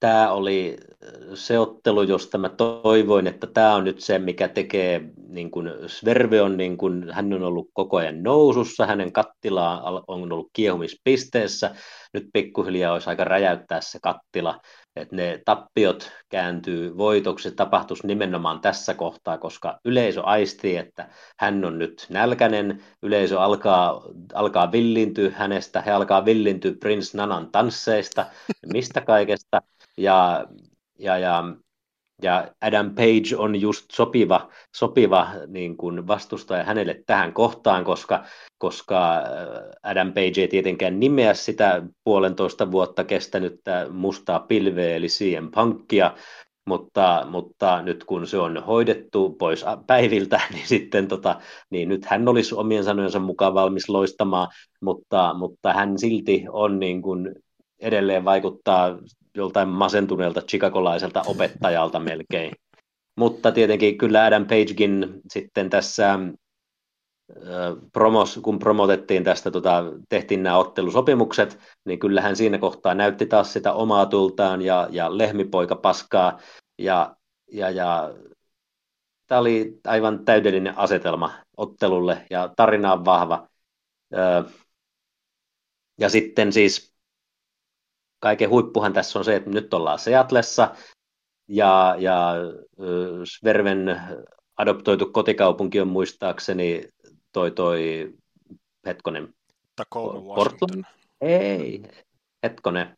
Mun muistaakseni Sverve oli joskus, hän kertoi, että hänen tota, tää, että hän nyt pitää kotikaupunkinaan nyt tota, mitä sanoitko jotain äsken? Ää, Tacoma, Washington on se, mistä hänet aina... Tacoma, niin Tacoma, joo, kyllä. Mä ajattelin Oregon, Portland, mutta se on kyllä vähän kauempana. joo, tota, niin Tacoma, mutta, tota, mutta nyt ollaan kuitenkin samassa osavaltiossa, ja, ja, ja kuitenkin, koska Seatlesta on kyse, niin tämä on DeFi-maata, ja yle, yleisö chanttäisi DeFita moneen otteeseen tänä iltana, myös tämän ottelun tai, tai sisääntuloaikana, Verven sisääntuloaikana, hän sai sankarin vastaanoton, ja, ja siis ottelu ö, itsessään niin mukaili aivan täydellisesti sitä, tätä alkuasetelmaa, että, ö, että, että yleisö on ihan täysillä kotikaupungin pojan tai kot, osavaltion pojan puolella ja ö, lehmipoika halutaan passittaa takaisin siihen Texas-kopioon, mistä hän nyt tuleekaan. Niin, niin, tätä oli, tämä oli mulle varmaan illan, mä en tiedä kumpi oli mun suosikkimatsi, mutta tämä oli mun illan toinen suosikkimatseista. Joo. Tämä oli kova. Ihan sisääntuloista lähtien se, että Hangman Page joutuu konnan asemaan, kun kerta on äh, Stricklandin kotiosavaltio kyseessä, ja Strickland saa tosiaankin sen sankarin vastaanoton, jolla on tosiaankin Sverven talossa tällä kertaa. Ja sitten se itse painikin ihan hemmetin sulavaa ja kovaa menoa molemmin puolin. Hangman haluaa pitää sen tonttinsa, mutta Strickland on vaan niin yksinkertaisen nälkäinen. Ja nyt viime vuonna nähtiin montakin hyvää Svervinar Glorin joukkojen matsia. Ää, päällimmäisenä se All Outin timanttinen joukkojen mestaruusmatsi Acclaimedia vastaan. Mutta nyt nähtiin sitten se iso singles breakout-matsi Stricklandilta AEVssä. Kyllähän kaverin taidot on kaikki tietänyt Lucha Undergroundista alkaen. Tälleen hyvä mainittakoon on Lucha Underground-paita sattumalta myös päällä. Niin tota, mutta nyt vihdoin räjäytettiin se pankki. Ja ihan vaan nautin siitä, että tämä Stricklandin käsi oli yhtenä painopisteenä tässä ottelussa, eli mistä, mitä puukotettiin kynällä silloin dynamiitissa, niin nyt se to, toistamiseen sitten Page, Page sitten murjoi tätä kättä ottaakseen kontrollin takaisin tässä ottelussa joka sitten Strickland kuittasi tällä sairaalla armbreaker manoverillään, mikä sitten käänsi sitten momentumin ja ää, ähm, Myös, myöskin sitten, kun Page sai vihdoin tuon Buckshot larjattinsa perille, niin ei pystynyt tekemään tuota selä, selätystä välittömästi. Ja siitä sitten Strickland selvisi. Ja toki vaikka Page tässä pakon edestä ottikin hiilin roolin, niin ja toimi myös siinä NS-ottelun hiilinä, vaikka tarinassa toki Face olikin, niin tykkäsin, että esimerkiksi mainitun Armbreaker spotin jälkeen, kun tohtorit tulee tarkistamaan Pagea siinä apronilla, ja Strickland sitten toimittaa tämän, tämän double stompin ää, Hangmanin päälle, niin Hangman kumminkin feissinä tönäisee sen lääkärin siitä kauemmaksi, että ei nyt helvetti sinä jää tähän alle myöskin. Niin se jäi, se jäi hyvin mieleen. Ähm, sitten toki ottelun lopetus, ää, Prince Nana jo Prince Nanan tanssista on saattanut tulla liian overi tässä vaiheessa. Onko sellaista asiaa kuin liian overi, en tiedä, mutta olihan sen sisä, sisään tulossa vähän huvittavaa, että ää, va- vakava Strickland mar- marssii paikalle ja Nana vetää siinä suorastaan ekstra tahtia tätä ää, Swear When I Drive tanssia siinä vieressä. Ja eten, etenkin siinä taisi olla juuri se ää, ää, double stomppi sinne apronille, niin si- si- siinä sitten kuvataan samalla, kun ää, Nana, vetää peruuttaen tämä saman tanssi sitten siinä ohitse niin kuin juhl- juhliessaan tätä spottia, mutta kumminkin ää, Nana saa sen ää, Stricklandin ää, jalan sinne köydelle, tuomari tämän huomaa, mutta Nana onnistuu lipsauttamaan ladatun, ää, ladatun myssynsä silti kehään, jota kun tuomari yrittää ajaa nanaa pois paikalta, niin Strickland iskee sillä Hangmania. Hangman ei ihan siihen vielä tipu, mutta sen jälkeen kaksi potkua suoraan päähän ja ää, Muscular Bomb kautta JML Driver kumminkin antaa Stricklandille kovan päänahan tästä. Ei täysin puhtaasti, mutta tarpeeksi puhtaasti kumminkin. Herra jestas, mikä matsi. Kova matsi. Siis sanoin ihan ensimmäisenä, että kova matsi ja siinä pysyn. Mole, molempien käsiä työstettiin hyvin, tunnelma oli aivan tapissa, tämä oli kuumin mitä yleisö oli oikeastaan koko illan aikana omien, omien korvieni mukaan. Ja hemmetti, jos ää, ää, Stricklandin erittäin kankean näköistä griddytanssia ei lasketa, niin muuten, muuten erittäin kovatasoinen matsi. Onko onko lisättävää? Mulle ottelun lopetuksessa eka tuntui väärältä se, että Strickland ei saa sitä puhdasta voittoa, mutta vaikka tässä, juuri tässä ottelussa ja tässä segmentissä olikin vähän tämmöinen, että Adam Page olisikin nyt se heel, mutta todellisuudessahan, tai siis Seattle ulkopuolella Adam Page ei ole mitenkään vihattu hahmo, tämä, tämä niin kuin, tässä oli tiedossa, että tuli voitto miten tahansa, niin ö, yleisö tota, markkaa sitä joka tapauksessa, kun jos se, jos se Strickenlandille suodaan, niin, niin mä uskon, että tässä nyt oli sitten tar- tarkoitus se, että no okei, tietysti yksi on se, miten AEV ja Tony Khan välillä ylisuojelee painijoitaan, että niin kun, jos joku kova tyyppi häviää, niin sitten silloin joku semmoinen liuta tekosyitä annetaan matsin aikana, että joo, nämä asiat johti siihen häviöön sen sijaan, että vaan oikeasti häviäisi, koska oli, se toinen oli parempi. Mutta, mutta myöskin se, että kun Sverve varmaankin jatkaa kuitenkin julman pahiksen roolissa tästä eteenpäin, niin siinä mielessä ymmärrettävää sitten, että nämä Ashantin, Ashantin tota, ladatut jalokivet niin tota, koituivat tämän tota, hyveellisen lehmipojan kohtaloksi. Mutta, mutta minulle Sverve on yksi illan suurimmista vauvanaamoista ja mä en malta odottaa, että hänen nousunsa jatkuu. Tämä on niin kuin, tämä, tämä asia, mitä on eh, periaatteessa toivonut. Silloin kun AEV alkoi, niin hän oli varmaan silloin jo mennyt VV:hen, mutta sitten kun siinä kun tutustui hänen DeFi- ja MLV-saavutuksiin, niin, niin tämä on nyt aivan upeata seurata, miten hänen ura tässä tälleen edistyy. Niin, niin. Mitähän mä, kaksi peukkuu varmaan ylöspäin. Joo, peukalo ylöspäin. Illan toisiksi paras ottelu. Rima on aika korkealla. Mutta Sitten Ricky Starks vastaan Wheeler Juta. Starks on feudannut Danielsonin kanssa äh, All Outtia edeltävästä collisionista eteenpäin, ja nyt kun äh, Starks hävisi Danielsonin toistamiseen Texas Deathmatchissa, niin Juta saapui vielä vittuilmaan backerillä, että no, otan, otan munkin kanssa matsia sitten vielä, ja no, tässä nyt sitten oltiin. Ää, etukäteen uumoinen, että jos, jos tämä on oikealla paikalla korttia, niin tässä on pienet showstealerin ainekset. Olin väärässä. mitäs, mitäs mietteitä Laurille jäi tästä?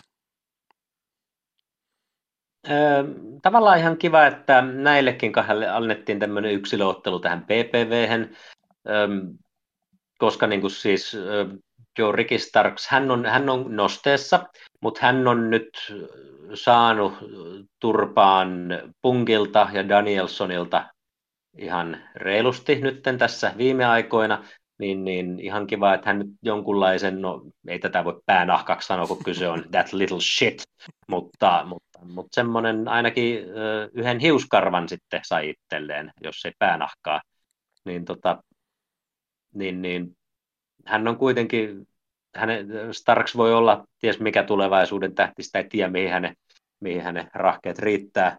Wheeler Jutasta, vaikka hän onkin teknisesti parempi painija, mutta hän, tus, hän varmaan jääkin sille tasolle, että, että tuskin saa isompaa niin kuin, roolia, ellei sitten joskus hänen seniorit niin kuin, vetäydy showpainista kokonaan.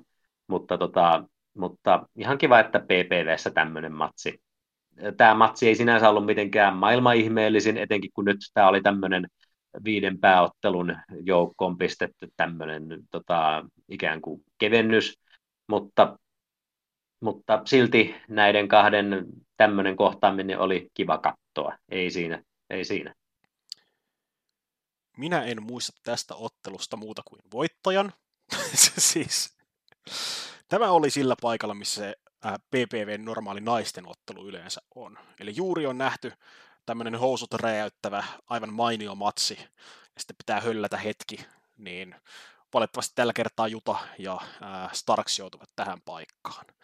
Ja no, tällä ottelulla oli se tasan yksi funktio, koska Starks oli mukana Danielsonin kanssa varastamassa showta All Outin erinomaisessa strap-ottelussa, ja koska oli hävinnyt kyseisen ottelun ja myöskin Texas Deathmatchin myöskin Danielsonille, niin nyt kumminkin tarvittiin miehelle edes jonkinasteinen voitto myöskin PPVssä, niin nyt sitten nähtiin. Ottelun parasta antia oli selostamoon palannut John Moxley, joka jatkoi pre-showssa alkanutta kiroilulinjaa huutaen, että äh, Wheeler pieksä paskat ulos siitä äh, kusipäästä tai vastaavaa. Ää, Moxley oli hyvä lisäys jo pre-showssa tähän selostustiimiin. Ää, muun muassa piti ää, samaan aikaan vierailleen JRan yleensä kohtuullisen, kohtuullisen hiljaa, mutta oli myöskin näissä muutamassa matsissa, missä oli selostamassa, niin erittäin liekeissä, mutta eniten ehkä seuraavassa ottelussa saat, saatetaan puhua enemmän, mutta pääsipä sitten Excalibur aina komppaamaan, että nyt John voisitko vähän rauhoittua, että tässä nyt ää, meillä on seitsemän sanaa, mitä me ei, ei saada sanoa täällä, ei saa vähintäänkin kolmen päässyt jo laukumaan. ah, mutta joo, valitettava ja ottelu, koska siis molemmista miehistä kun ihan painioina tykkään, niin nyt vaan oli kyseessä ottelu. Lisättävää vai peukaloita? Tämä tämä voisi olla melkein välipeukku, mutta koska mä tykkäsin, että yleensä tämmöinen bonusmatsi oli pistetty tänne sekaan, niin, tota, niin, niin mä annan tälle kuitenkin peukalo ylöspäin, vaikka tämä ei ole, tässä ei ollut silleen mitään ihmeellistä, mutta mut te oli, te oli tosiaan tosi kiva, että nämä hahmot saatiin mukaan tähän PPV. Eli peukalo kuitenkin ylöspäin. Mulla menee valitettavasti peukalo alaspäin, vaikka tämmöinen cooldown-matsi oli toisaalta ihan hyvä olla tässä välissä, niin se, että juuri minkään asteisia muistijälkiä ei matsi onnistunut jättämään, niin odotuksista huolimatta, niin menee valitettavasti mulla negatiivisen puolelle. Sitten Brian Danielson vastaan Jack Saber Jr. Danielson promotti, taisi olla All Outia seuraavassa Collisionissa, että nyt alkaa rakkaat katse- ja palluraiset olla sillä tavalla, että mä oon luvannut, luvannut mun tyttärilleni, että silloin kun hän täyttää seitsemän, niin mä alan lopettelemaan. Ja nyt tytär alkaa olla siinä iässä, että mulla aktiiviura alkaa olla sillä enää vuosi jäljellä, niin mä aion ottaa tästä kaiken, kaiken nyt irti tästä ns. viimeisestä vuodesta. Ja mikä onkaan parempi paikka aloittaa kuin Zack Saber Jr. ottelu, minkä piti tapahtua ensimmäisessä Forbidden Doorissa silloin viime vuonna, mutta silloin Danielsonin loukkaantumisen vuoksi peruuntui, joten nyt sitten Danielsonin kotiosavaltiossa sitten tämä revanssi vuosien takaa kaksikkoon kohdannut vuosina 2008 ja 2009 ensin pikku ää, Triple X taisi olla firman nimi Englannissa ja sitten myös VXVssä yksi ottelu myöskin, mutta ne ovat kauan aikaa sitten, silloin Danielson saattoi olla silloinkin maailman paras painija, mutta silloin Sabre oli vielä nuori World of Sport, ää, World of Sport-intoilija, eikä suinkaan se yksi maailman parhaista teknistä painijoista, mitä hän on tänään. Ja unelmaottelu oli Matsin tagline, eikä juuri muuta buildia tässä enää tarvittukaan muuta kuin Sabren pikainen visiitti. Selostamoni toki olihan Sabre New Japanin puolella aina silloin tällöin piikitellyt Danielsonin suuntaan. Mietteitä tästä? Joo, tota, Tämä on, siis mä luulin, että tämä olisi pääottelu, mutta ei tätä sitten, tota, tätä, tätä niin kuin, jotenkin annettiin ymmärtää, että ehkä olisi pääottelu, mutta tota, sitten tietenkin ihmetys oli aikamoinen, kun tämä tuli jo tässä vaiheessa korttiin, mutta sitten tietysti kun katsoi PPV loppuun asti, niin ymmärsi hyvin, että miksi pääottelu oli joku muu ottelu, siihen palataan myöhemmin. Tämä asetelma tässä, että Jack Sabre äh, niin kuin haastaa, haastaa niin kuin Danielsonin tästä parhaan, maailman parhaan äh, smarkkisankarin tittelistä, niin se on tietysti, se on tietysti hyvin kannatettava. Äh, Jack Sabre, niin se mitä mä häneltä näin hänen brittiuralta, joka ymmärtääkseni pääasiassa edellis hänen Japaniuraa, niin mä, ja kun niin mulle se hänen tekninen vääntäminen vaikutti vähän, ei, ei sellaiselta niin kuin tekniseltä painilta, mistä, mitä minä tykkään, mistä minä tykkään, koska hänen liikkeet vaikutti siltä, että hän, niin kuin, kun hän, hän, hänellä on niskaote, tai siis, tai siis mikä tahansa liike, hänen tota, joku luovutusliike siis, tai mikä tahansa hänen vastustajastaan kiinni, niin hän sitten niin kuin tuntui sellaiselta tyypiltä, että hän niin kuin todella nopeasti niin kuin ilman mitään näkyvää syytä, niin siirtyy sulavasti toki, mutta siirtyy ilman mitään syytä toiseen liikkeeseen, samalla kun hänen vastustajansa hädintuskin niin kuin liikkuu pois yrittää pääsee mitään liikkumaankaan, niin, niin mä en yhtään ymmärtänyt siellä Briteistä näkemääni, että, että mikä, mikä tässä on niin hienoa, että hän niin kuin vaihtelee liikkeitä ilman mitään syytä. Onko tämä vain joku, joku niin kuin näytös hänelle, vaikka tietysti show-painista on kyse, niin showhan periaatteessa suomentaan näytökseksi, jolloin show-paini on näytöspainia, joten olkoon tämä sitten lajin nimi jatkossa, mutta, mutta kuitenkin kun illuusio pitäisi antaa siitä, että yritetään voittaa vastustaja, niin, niin nämä hänen nämä tekniset jutut ei sikäli niin kuin, mä en ymmärtänyt sitä. No, no, mutta hän kuitenkin ilmeisesti New Japanissa on sitten kehittynyt entisestään. Ja no Brian Danielson, hän, hän nyt on ollut pitkään mulle yksi mun suosikkeja, ja itse asiassa ihan viime aikoinaankin tosiaan alkanut kallistua sille kannalle, että hän tosiaan saattaa olla se maailman paras painija kautta aikain. Ja No se, että tämän ottelun piti alun perin olla viime vuoden Forbidden Doorissa, niin sitten kun Danielson siitä joutui poistumaan ja tilalle tuli pikaisella varoitusajalla Castagnoli, ja Castagnoli sitten pikaisella varoitusajalla myös voittaa tämän niin kuin mukamas maailman henkilö, joka haluaa olla maailman paras tekninen painija, niin tietenkin se jätti mulle sellaisen pahan maun suuhun, että miten sitten Jack Saber voi voittaa Danielsonia, joka on niin kuin ultimaattisesti parempi kuin sitten kukaan muu teknisellä saralla, jos puhutaan. No nyt sitten onneksi, kun tätä ottelua lähestyi, niin Danielson oli tämä tosiaan tämä eläköitymisjuttu tuli kuvioihin, joka antoi siis sen mahdollisuuden, tietenkin jätti ilmaan, että, että koska Danielson varmaan haluaa reiluna, reiluna ihmisenä niin kuin nostaa seuraavaa sukupolvea, niin kuin pistää, tota, antaa voitot heille, että, niin kuin, että, että pistää soidun kiertämään, niin, niin se herätti mulla sen toiveen, että Saber voisi vois tosiaan tämän voittaa. No, itse ottelu. Tämä oli siis, tässä tosiaan niin tehtiin tässä ottelussa taiteenlaji siitä, miten, miten hyvin he kontteerasivat toistensa liikkeitä, miten he vastasivat niihin. Tässä nähtiin niin kuin sellaisia vaihtoja, jotka oli aivan niin kuin hävyttömän naurettavan hyviä, sulavia, mitä niin kuin ei koskaan missään muualla tunnu näkevän kenenkään tekevän, koska ihan varmaan siitä yksinkertaisesta, yksinkertaista shoot-syystä johtuen, että ei ole kovin montaa tyyppiä maailmassa, jotka vois kohdata, jotka on oikeasti niin hyvin, että ne pystyy esittämään tällaista. Niin tämä oli todellakin niin kuin painin näytös. Näin. Joo. Vittuun Kenny Omega ja Will Osprey. Vittuun Kento Miyahara ja Katsuhiko Nakaima. Vittuun Madoka Kikuta ja Shun Skywalker tämä on vuoden ottelu minulle henkilökohtaisesti. Tämä oli mulle illan odotetuin ottelu. Kusin hunajaa, kun tämä julkistettiin. Vihdoin.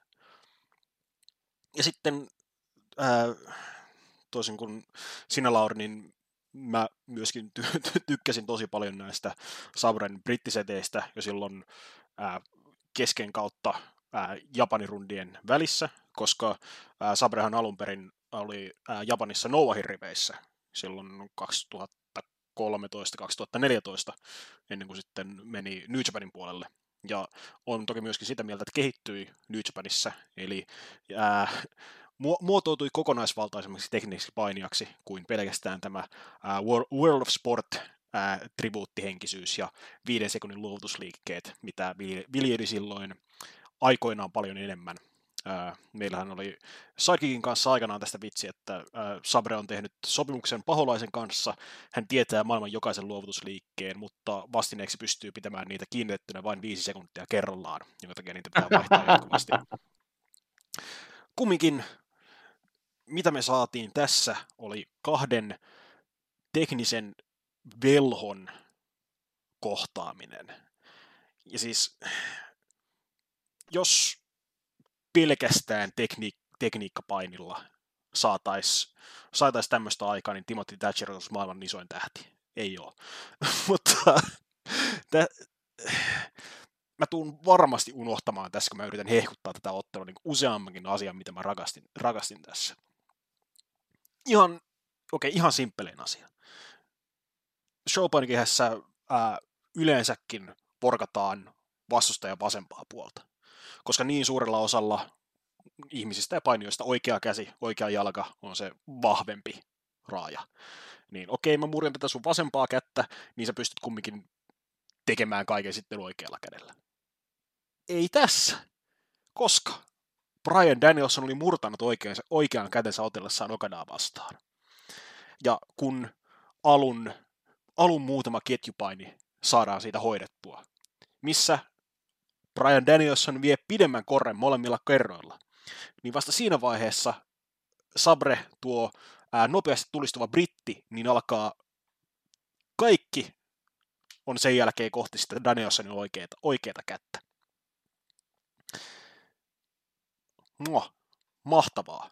Sitten se itse, itse se käden työstäminen, mahtavan brutaalia paikoin, etenkin nämä sormen vääntämiset, kunnon brittiläissettiä.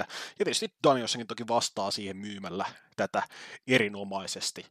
Ja kun on kaksi tekniikkapainia kyseessä, niin Danielson alkaa vastaamasti samalla mitalla, kun ottaa kohteekseen Sabren jalan. Eli vanhankunnan double limwork-ottelu sitten siinä. Mukaan lukien yksi brutaaleimmista Dragon Screw lekuipeistä, mitä on tullut vastaan.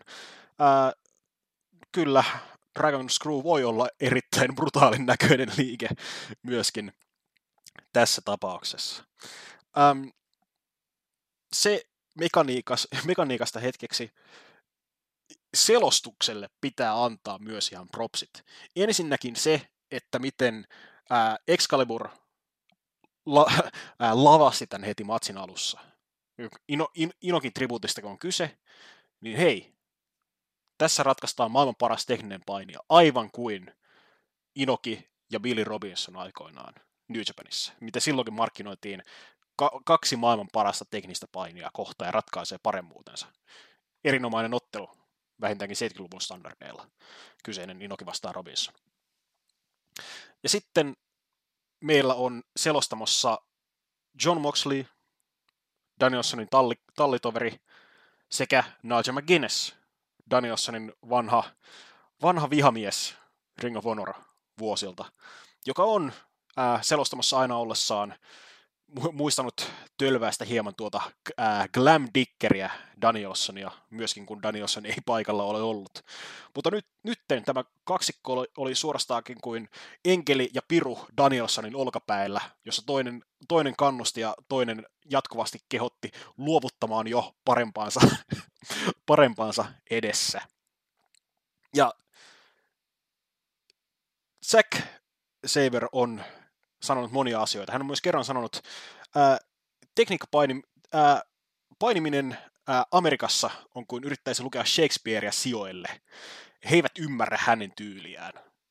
Tämä on hieman liioiteltua, koska Sabre oli kumminkin overissa sekä Evolvessa että PVGssä aikanaan.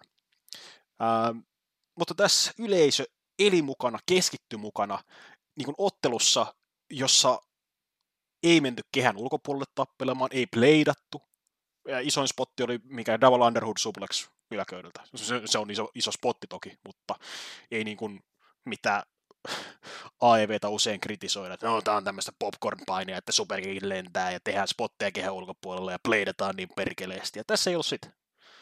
Tässä kaksi maailman parasta teknistä painiaa vei yleisön unohtumattomalle matkalle, mä haluaisin sanoa. Koska sen verran tämä kaikki vaan toimi.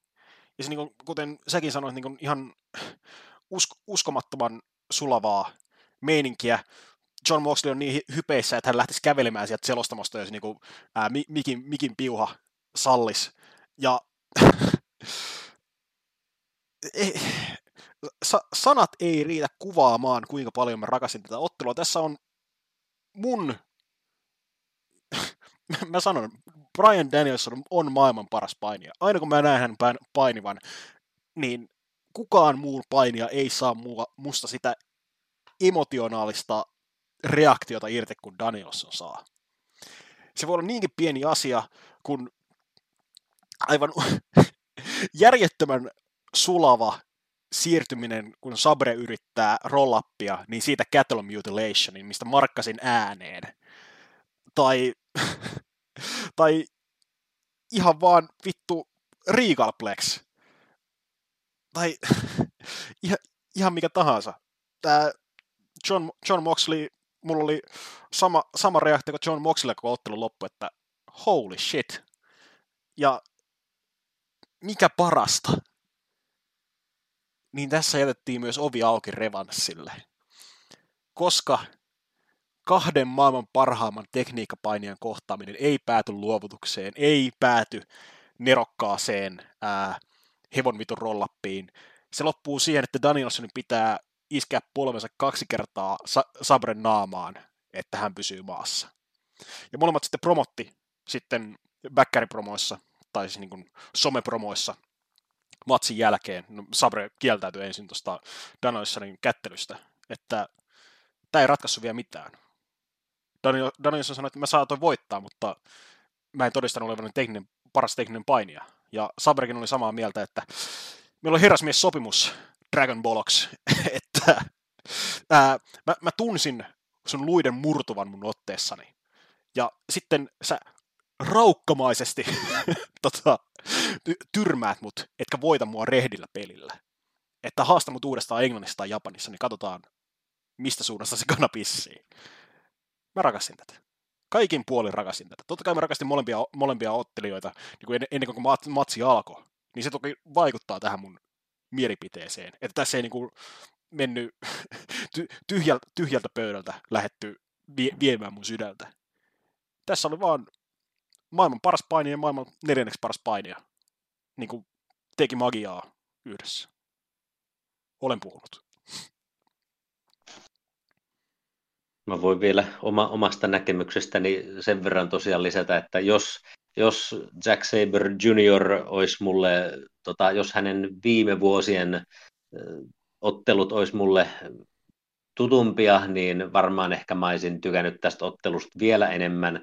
Ja onhan tämä ottelu siis, niin kuin, siis tosiaan se on ehdottomasti todettava ääne, että se oli todellinen ilo katsoa, miten, miten ne veti niin ihan järjettömiä, aivan usko, siis ei järjettömiä kirjaimellisesti, vaan nimenomaan jär, järkeviä, uskomattomia kuitenkin niin tota, vastaliikkeitä, mi, mihin ikinä, mitä toinen teki. Ja sellaista, ja teki sen niin hienosti, että niin kuin, ei, ei tosiaan, mä en tiedä, kuka muu maailmassa vielä olisi, joka pystyisi niin kuin kummankaan heidän kanssa ottelee vastaavalla, vastaavalla tasolla. En tiedä siihen. Ja siis tämä otteluhan tällä hetkellä, joka on käyty muutama päivä sitten, niin tämä on, on, niin kuin, on Cage Matches kerännyt melkein 600 arvosan, 600 arvostelua, ja, ja tämä on tällä hetkellä niin kuin siellä jaetulla siellä 30, eli niin kuin arvosana on yli 9,6, niin, niin tosiaankin musta must on niin kuin äärimmäisen helppo nähdä, että miksi, miksi tämä kerää niin paljon täysiä pisteitä Showpainin ystäviltä, mutta, mutta tota, tästä huolimatta, niin, niin jos mun pitäisi tälle tähtiarvosana antaa, niin mä luulen, että se varmaan ehkä jäisi jonnekin sinne siis jos, jos kymppi on nyt, niin varmaan kasi olisi se, minkä mä tälle antaisin.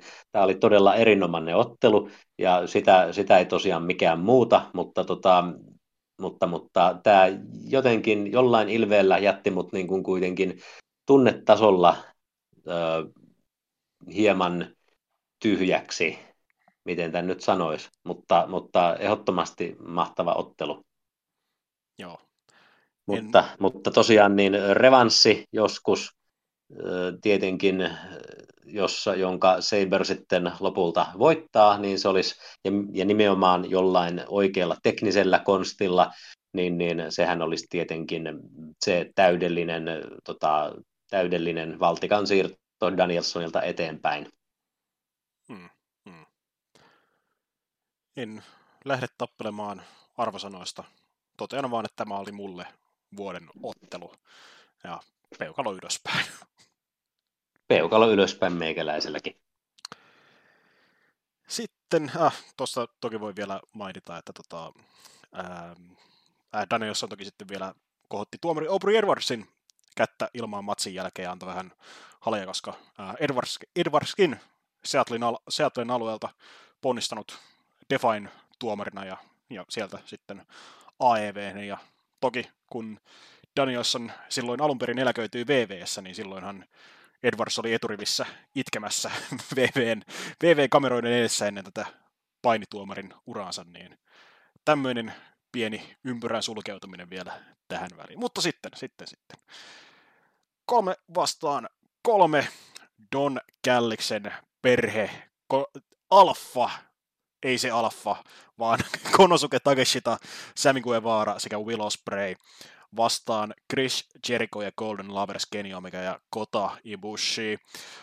Ko- Konosuke Takeshita voitti Kenny Omega puhtaasti All Outissa, ja sehän teki Don Calliksesta oikein iloisen miehen. Ja Källi sitten julkisti seuraavan kohteensa, joka olisi Kota Ibushi, nimittäin tämähän ei vielä pääty tähän. The Ride Never Ends. Samalla äh, Sammy Guevara ja Chris Jericho heillä oli syntynyt pientä kränää, Guevara ainoa, joka oli jäänyt Jerikon rinnalle Jericho Appreciation Societyn lahotessa kasaan, myöskin sen takia, koska Kallis oli houkutellut Jerichoa rinnalleen. Kumminkin Grand Slamissa tämä kaksikko otti yhteen yksilöottelussa, jonka Jericho voitti.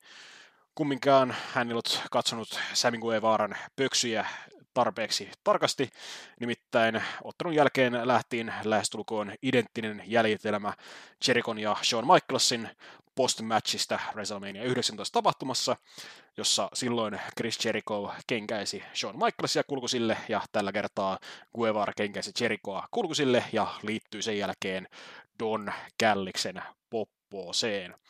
Tämä on saanut Omegan ja Jerikon yhdistämään voimansa ensimmäistä kertaa AEVn historiassa vanhat vihamiehet nyt samalla puolella Kallista vastaan. Kallis ja Takeshita visitoivat myös Japanissa pieksämässä Ibushin omalla pikku dojollaan. Ja no, Kalliksen porukka tarvitsi kolmannen miehen ja sehän oli tietysti sitten William Osprey. Joten tämmöistä settiä tähän väliin. Mitäs mietteitä tästä? Tässä on nyt AEVn tarinankerronta, niin kuin, niin kuin käy todella kovilla kierroksilla, kun mä melkein olisi toivonut, että siellä All Inissä tämä tarina olisi niin kuin ollut jo paljon pidempään käynnissä, että silloinkin siitä olisi pystynyt nauttimaan näin paljon, mutta se oli silloin vaan niin kuin osa, sitä, osa sitä kokonaisuutta, ja nyt niin kuin saatiin tällainen välietappi tälle tarinalle, että niin kuin tämä Jeriko, Omega, Ibushi, niin, niin se miten he on päätynyt tälleen yhteen, aivan upeata, ja tämä miten Don Kallisin perhe niin kuin on kasvanut, ja itse asiassa nyt mä jäänkin ihan miettimään, että kuuluuko Will Osprey oikeasti niin kuin siihen perheeseen, vaikka hän on tosiaan niin kuin Kallisin manageroimana ollut parissakin yhteydessä, mutta, mutta mä oon saanut sellaisen vaikutelman Ospreyta, että hän on pikemminkin vaan sellainen palkkatappaja, jota Kallis käyttää, käyttää näissä otteluissa, mutta tota, mä en ole varma, onko Osprey sitten kuitenkaan niin kuin osa sitä perhettä varsinaisesti, mutta, mutta vai oli tai ei, sille ei ole merkitystä, koska niin kuin nyt saatiin tällainen, missä on neljä AEV-tyyppiä. Tässä kohtaa Takeshita on jo siis ihan puhasverinen AEV-tyyppi, ja sitten siellä on Osprey toisella puolella vahvistamassa rivei ja Ibushi toisella puolella vahvistamassa rivei. Niin, niin tämähän on ihan niin kuin, tämä on jälleen kerran niin kuin ihan mieletön, mieletön tämmöinen niin kuin no unelmaottelu nyt on liikaa sanottu, mutta, niin kuin, mutta tämä tarina on aivan mielettömän hieno, ja tässä ottelussa on aivan mielettömät painijat ja yksi mieletön manageri mukana, niin tämä on aivan järkyttävä hienoa, hienoa katsottavaa tällainen PPV-matsi. Ja sitten matsi saa vielä reilusti aikaa, ja tämä on niinku se, se matsi, jossa niinku, kun aikaisemmin oli se neljän tiimin tota, ykköshaastajuusmatsi, joka ei koskaan niin kuin lähtenyt niin ihan ihmeellisille kierroksille. No tässä niin kuin siis yleisö on jo valmiiksi tarinan puolesta ihan valmis, niin tota, kaikki mitä tehdään, niin ne palvelee tarinaa, ja tässä tehdään ihan jumalattoman paljon tässä ottelussa. Täällä niin kuin, ties mitä spotteja, ties mitä, mitä, mitä hienoa painia. Tämä on nyt niin kuin, tämä on taas AEVtä parhaimmillaan melkeinpä tällainen. Tämä, tätä, tätä ottelua mä rakastin aivan mielettömästi. Joo, kuten aiemmin mainitsin, niin se ähm, neljän joukkueen matsi jäi sitten tämän kohtaamisen varjoin loppujen lopuksi aika selkeästikin, että tässäkin kun on viisi maailmanluokan painia ja Sami Guevara, niin kyllä sitä laatusettiä tässä syntyi. Eri, erittäin pommin varmasti toiminut tällainen All-Star-joukkue matsi, jossa sattui ja tapahtui. Ää, saa jälleen kovaa hiittiä. Takeshitaa ää, buukataan suorastaan tappajana sen verta, sen verta tota, vahvana hänet pidettiin tässäkin ottelussa. Ää, Jericho vaikka on vanhentunut, niin edelleen toimittaa. Omega, oma erinomainen itsensä. Osprey, no mitä voi, mitä voi odottaa. Kotaibushi jälleen kerran ää, suojeltiin aika paljon tässä matsissa, että kohtuullisen rajoitetusti paini, mutta saipa sentään tuon tota, ää, tappaja Ibushi spottiinsa, kun tunteettomana ja ilmeettömänä nousee kanveesista ja sitten iskee yhdellä iskulla ää, Ospreyn ja Guevaran mattoon ennen kuin alkaa sitten iskemään kunnolla Takeshitan kanssa, niin tota,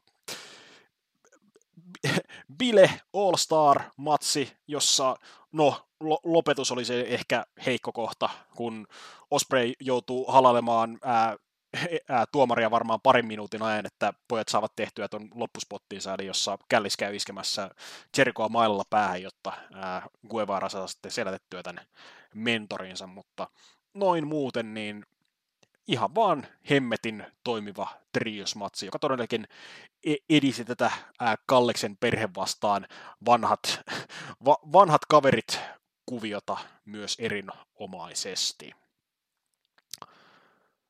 Nousiko muuta vielä mieleen? Tämä on, tämä on hyvä esimerkki siitä, miten triosottelu on todella kova, mutta sitten trios-mestaruusottelu on täysin yhdentekevä, joka ei olisi pääkortissa. Mutta, mutta mun mielestä se on vaan hyvä asia, että ei pakoteta sitä, että, että tarinoiden, isojen tarinoiden pitäisi kulkea mestaruuksien mukana ihan aina, että tässä niin kuin, niin, toi, tämä, miten Ibushi ja Takeshita valmistautui kohtaamaan toisensa, että se kun Takeshita otti sen kyynärpääsuojan pois, niin, niin hänellä oli, mulla tuli niin semmoinen fiilis, että tässä nämä niin kuin, japanilaiset on saanut raivattua nämä, nämä pehmolänkkärit tieltä, ja nyt ne niin kuin oikeasti näyt, näyttää niin kuin, ottaa mittaa toisistaan silleen, että pojat on, pojat on siivottu pois tieltä, kun miehet ottaa mittaa. Valitettavasti heidän kohta, se kohtaaminen jäi sitten hieman lyhyeksi, mutta, tota, mutta se oli niin kuin, ö, todella hieno ja tunteikas hetki tässä ottelussa. Ja, ja ajatella, että mistä, mistä Ibushi ja Takesita on lähtöisin, onko he lähtöisin New Japanista, onko he lähtöisin Noahista vai mistä, no ei kun he on DDTstä. Niin, niin. Tavallaan jotenkin tuntuu, että ainakin mulle, tai mulle, mulle he on siis DDTstä lähtöisin. Joo, joo. Siellä molemmat mun tietääkseni tuli niin kuin nousi kuuluiseksi, niin, niin, niin siinä mielessä niin kuin hauskaa, että tällainen, tällainen DDTnkin, DDT-perintö elää tällä tavalla AEVssä nyt. Mole, molemmat ovat ihan DDTn Tojon omia tuotoksia. Mm, joo. Että mitäs muuta tästä? Tää, siis tää, se, mit, siis yleisö oli järjettömän kova ja yleisö, yleisö niin kun, yleisölle annettiin koko ajan joku syy, miksi he huutaa täpötäyttä kurkkuu. Aa, oo, että tämä on, tää on just sitä AEVtä parhaimmillaan. Että tämä oli mun illan toinen suosikkiottelu ja eikä tarvittu edes ketään seattelaista tai washingtonilaista tähän otteluun sitä varten. Tämä oli tämä on aivan mahtava tarina. Joo, peukalo ylöspäin. Peukalo ylöspäin, kaksi peukaloa ylöspäin tälle, että tämä oli, tämä oli tämä ja sitten se Strickland Page, niin ne oli molemmat niin kuin sitä niin kuin 90 pisteestä mulla Joo. sitä luokkaa, että, että todella lähellä täydellistä. Yes. Seuraavaksi AEVn joukkueen mestaruuspelissä FTR, ää, Dax Harwood ja Gun Wheeler kohtasivat Osi Openin, Kyle Fletcherin ja Mark Davisin. Tämä kaksikko, tämä nelikko oli kohdannut tasan vuosi sitten RefProon, en nyt muista tapahtuman nimeä, ei, eikö se oli ää, Royal Questi, ää, ihan New Japan tapahtuma, mutta siellä paljon RefPro-painijoita toki mukana. New Japanin Royal Quest 2 tuolla Englannissa ottelivat erinomaisen joukkueottelun siellä. Muun muassa pääsi omalle vuoden 50 parasta ottelua listalleni, tai kovinta ottelua kumminkin. Nytten vuotta myöhemmin Open on rantautunut myös aev ja äh, muutamien ikävien tappioiden jälkeen olivat myös kohonneet tähän asemaan, tai no en muista, että oliko se FTR, joka heitti haasteen vuosipäiväksi, mutta kumminkin ää, sen kummosempaa bildiä tällä ei tosiaan ollut. FTR oli kohdannut useamman joukkueen avoimissa haasteissa Collisionissa viime viikkoina ja Ossi Open oli myös napsinut muutamia voittoja sen jälkeen, kun oli ensin nöyryytetty Wembleyllä ja sitten myöskin hävinneet Jericholle ja Guevaralle Grand Slamia edeltävänä viikkona. Mutta joukkojen mestaruusottelu, mitä mietitte tästä? Tämä oli sitten se isoin väliinputoja matsi. Tälle annettiin hyvin aikaa. Tässä oli niin kuin Ossi Openi nyt sitten kohtalaisella tahdilla kohotettu taas, että he olisivat haast- uskottava haastaja. Ja taas oli tämmöinen niin kuin verbaalinen haaste tullut, että he ei ollut ikin voittanut mitään ykköshaastajuusmatsia tai tollasta, mutta, mutta sitten tietenkin selkeä, kun he nimettiin haastajiksi, niin sitten he tietenkin alkoi tuhoa Jobberitia ja hyvällä tahdilla. Itse asiassa FTR ja Ossi Open olikin pieni tämmöinen kilpailu, että kumpi, kumpi niin kuin voittaa Jobberitiimeen nopeampaa tahtiin, ja Ossi Open taisi, taisi vetää parhaan korren tässä, se joku alle joku minuutti vai mitä niin nyt meni parhaimmillaan. Mutta, äh, mutta tämä ottelu tuli Danielson vastaa Seibren ja sitten ultimaattisen triosmatsin jälkeen, ja eihän yleisö tietenkään voinut tätä ottelua, ei te pystynyt reagoimaan tässä kohtaa sillä tavalla, pakko se on ihmisen hengittääkin jossain vaiheessa, niin, niin tota, tämä oli Workraten kannalta upea ja, siis, ja mä oikeastaan jatkuvasti yllätyin, että miten, miten hyvä se on, mutta tietenkin siinä kohtaa, kun tässä, tällaisessa tapahtumassa, kun yleisö ei ole enää mukana, niin ei se fiilis tässä otteluskaan ollut niin kovin kummonen. Tietysti, tietysti asia auttoi se, että Ossi Open niin ei ollut tässä kohtaa mikään maailman uskottavin haastaja. Tämä oli pikemminkin ehkä vaan tekosyy vetää tämmöinen yksivuotis muistoottelu tässäkin kohtaa pois. Tämä ei siis varsinaisesti Inokin kuoleman muistoottelu ollut, vaan heidän siis edellisen kohtaamisen, siis siitä oli se reilu vuosi tässä kohtaa. Niin, tota, niin hyvä ottelu kyllä, mutta, mutta pakostakin jätti kylmäksi tässä kohtaa. Tässä varmaan olisi ollut parempi, että tässä olisi ollut joku toinen niin sanottu vessataukomatsi tässä kohtaa. Ja, mutta enpä nyt tiedä sitten, että jos että tämän ottelun vaikka säästänyt vaikka seuraavaan dynyyn tai jotain, niin, niin sitten olisi ollut, tai, tai vaikka vessataukomatsi ennen tätä ottelua, en tiedä, jos olisi, jos olisi tuommoista pystynyt buukkaamaan. En osaa sanoa, mutta mm, siinä mielessä ristiriitainen ottelu. Joo. Hyvin samoilla linjoilla, että matsin, matsi oli hyvä, mutta sen suurimmat ongelmat oli tämä, tosiaan tämä sijoituskortissa.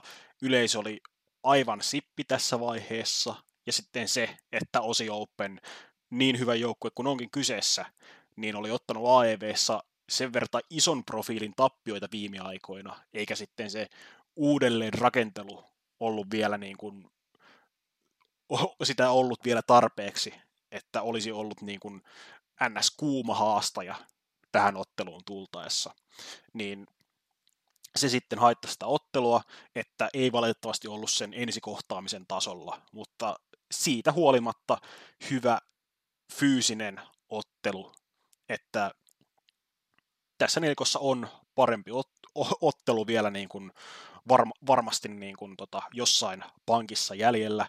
Myöskin matsia satutti loppupuolella se, että Mark Davis paini viimeiset viisi minuuttia ää, yhdellä kädellä periaatteessa, että taisi loukata ran, ää, toista rannettaa siinä, ää, taisi olla Powerplex-potissa tyyliin, mutta kyllä se nyt lopu, lopuksi tuli, oli kovaa joukkue tykitystä, missä yleisökin kyllä jonkun verran oli mukana, mutta kyllä se turnausväsymys oli itsessä ja Seatlessa kyllä siinä vaiheessa, että ei siinä olosuhteiden uhri, mutta hyvä ottelu siitä huolimatta.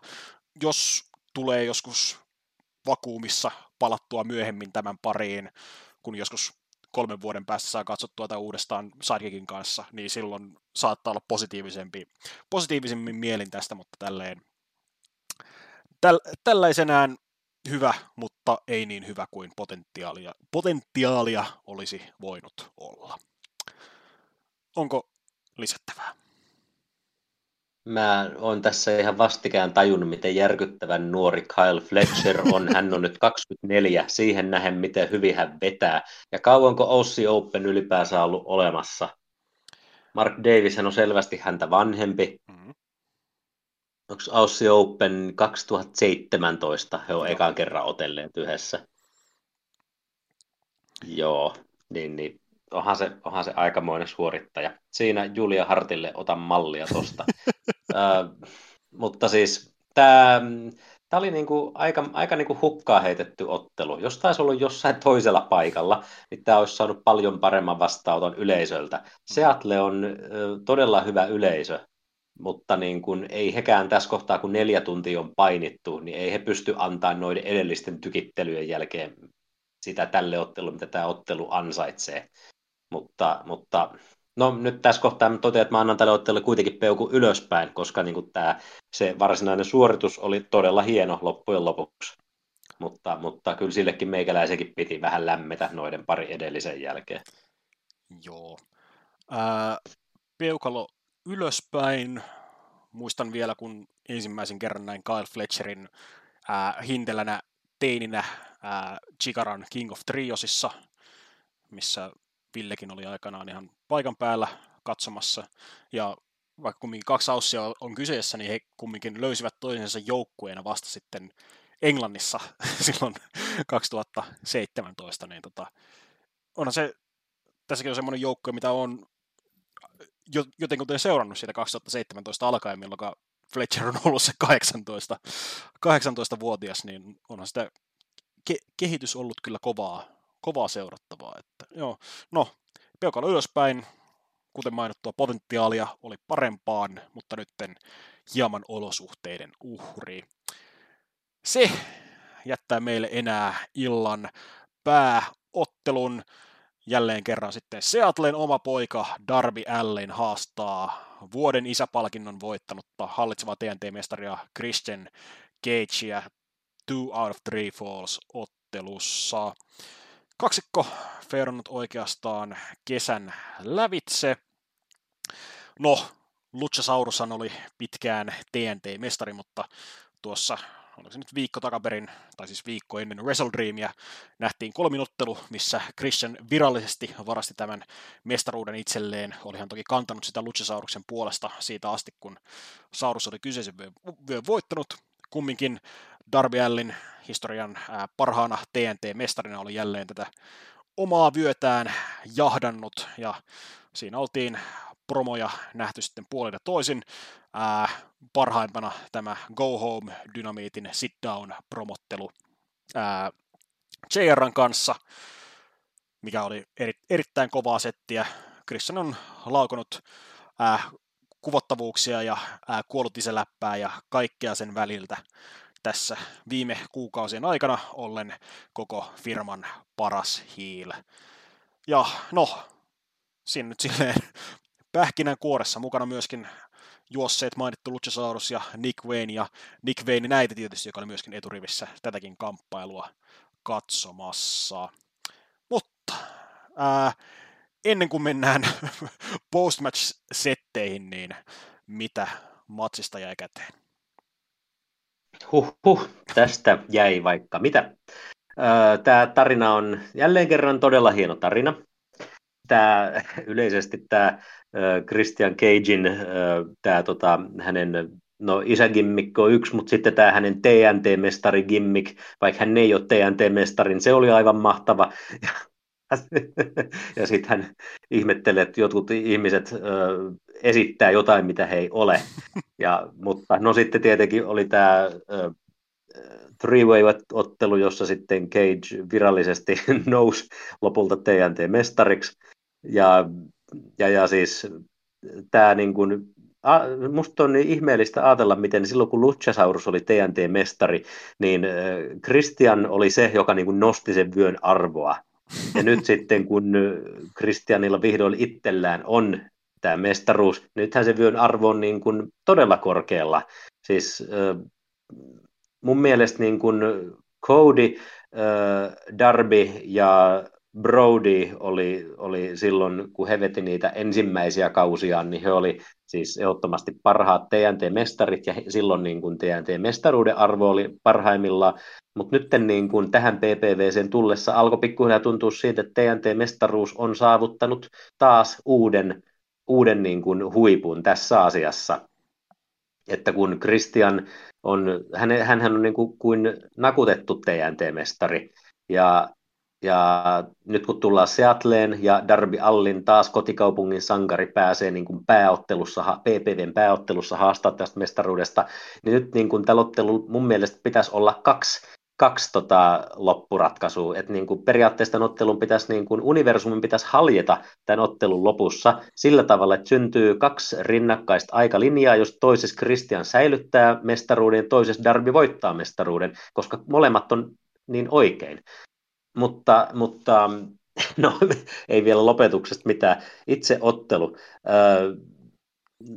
Tämä lähti niin kuin ihan painina liikkeelle ja tässä oli hauskaa, miten tosiaan niin, no Darby nyt, kyllähän hän niin kuin oikeasti on paininut jatkuvasti, eihän, eihän aina pelkki itsemurraspotteja ole tv esimerkiksi tehnyt, mutta tota, nyt tässä niin kuin korostettiin sitä, että, että hän ei ihan välttämättä pääsekään ihan tota, itsemurha pommittamaan vastustajansa selätyksen uhriksi, mutta, mutta joo, kyllä niihin, siihen puhuit siitä illan hurjimmasta spotista, niin joo, kyllä sekin sieltä tuli ja mä en halua edes ajatella sitä, mutta, tota, mutta siis tämä oli tosi hyvää, tämä oli hyvää menoa.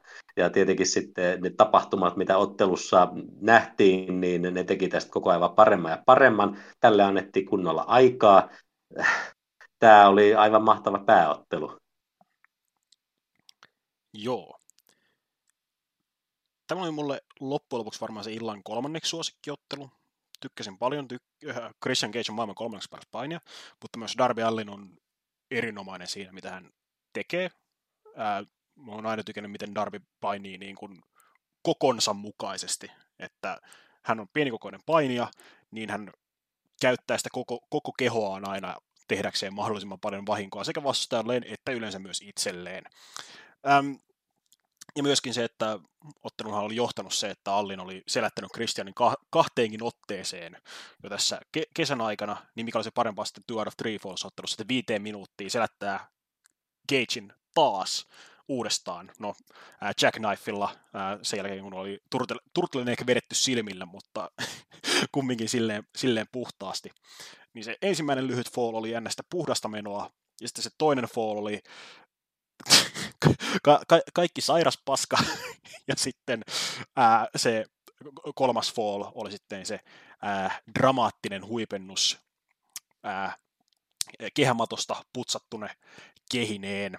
Ja vaikka et halunnut edes kuvitella tuota illan hurjinta brutaalinen spottia, niin minun on silti kuvaltava se, eli Ää, Christian lähtee hakemaan niin kuin supleksia ää, kehästä ja ää, on aika, hän on aikaisemmin virittänyt portaat silleen niin kuin teräsportaat, niin kuin se porrasosa kehään päin. Niin siinä kun hän sitten no, nostaa Allinia ja katsoo taakseen, ja Cage varmasti mielessään ajattelee, että en mä, en mä voi vittu tehdä tätä, että tämä kaveri kuolee tähän. No, hän sitten vaan viskaisi hänet siitä suoraan lattialle. Ää, am- ammattimainen itsensä vahingoittaja Allin kuitenkin varmastikin kuiskaa Cagein korvaan, että eihän tämä nyt vielä riitä, että eihän, ei, ei, ei tämä ole spotti eikä mikään. No, Christian tottelee, tekee sitten siinä ihan lattialla supleksin näihin teräsportaisiin, nimenomaan siihen porrasosaan, eikä siihen päällä olevaan tasanteeseen, mutta Darby, tuo absoluuttinen hullumies, kuiskaa vielä Christianin korvaan, me jumalauta tehdään se alkuperäinen spotti, joten Christian päätyy iskemään no bodyslamiksi kuvaltavan heiton Apronilta näihin teräsportaisiin, ja Darby Allin on ottanut elämässään useita, kymmeniä, ellei satoja, aivan typeriä bumppeja. Tämä saattoi olla yksi niistä brutaaleimmista, ja se rima on aika korkealla. ja se, se tosiaan johti siihen, että Cage voitti tämän toisen, ää, toisen ratkaisun sitten uloslaskulla, koska ää, Allin saattaa olla ihmeellinen kumimies, mutta ei tästä, tästäkään hän ei aivan, aivan sekunnissa noussut. Ja ää, uusinnat saivat näyttämään tämän, tämän vielä pahemmalta joka kerta, kun tämä pyöritettiin, että eiköhän ole tota turvallisuuspoliisi ollut sitten useampikin asialla internetissä ihmettelemässä, että miten ää, AEV voi sallia tällaista. No, koska jotenkin Darby Allin selviää hengissä niistä joka kerta, niin Allin, Allin jatkaa niiden spottien tekemistä. Siitä toki seurasi vielä ää, Christian Cage yläköyden splashin tota Allinille, kun hän makaa tuolla ää, paareilla, ja siitähän sitten vielä spottaillaan kehässä lankkujen päällä. Nähdään finisher kautta ja nähdään refvamppi, ja kun Christian yrittää hakea TNT-mestaruuden, niin Nick Wayne juoksee kehään Darbin oppipoika, poika, jonka Allin on tuntenut ihan lapsesta pitäen, kun ää, Allin, Allin treenasi Nick Waynein isän edesmenneen Buddy Waynein kanssa. Ja oli, oli nyt tuonut tämän AEV ja sitten Nick Wayne iskee Darby Allin ja TNT-mestaruudella päähän ja antaa Christian Cagein voittaa tämän ottelun. Puhutaan lopetuksesta hetki. Mitä, mi, ää, mitä mietteitä tästä Svervestä? Tota, tätä voisi varmaan pitää järjettömänäkin. Tä, kun, täl, kun, mä, mä, mä, san, mä sanon, että tämä on Sverve, mä tiedän, että tällä on bildi, mutta jatka ihmeessä. Tämä on mun mielestä, siis kyllä tämä toimii. Tämä loppujen lopuksi toimii, mutta ekaksi mun pitää selittää, että, että miksi oli Wayne vastaan Luchasaurus pre-showssa, jos kerta tämmöinen oli sitten tulossa tässä kohtaa.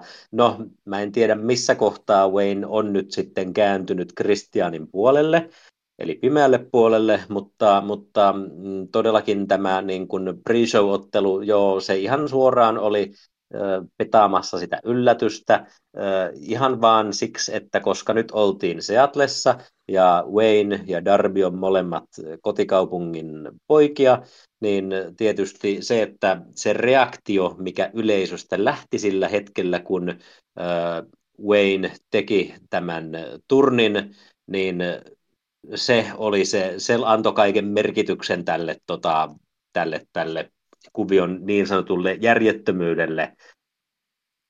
Ö, isompaa yleisöreaktiota ei varmaan mistään muualta olisi voinut tota, Waynein kääntymiselle saada. Ö, sen takia se oli fiksu, että se tehtiin täällä Seatlessa ja vielä silleen yritettiin varmistaa, että se tulee puskista.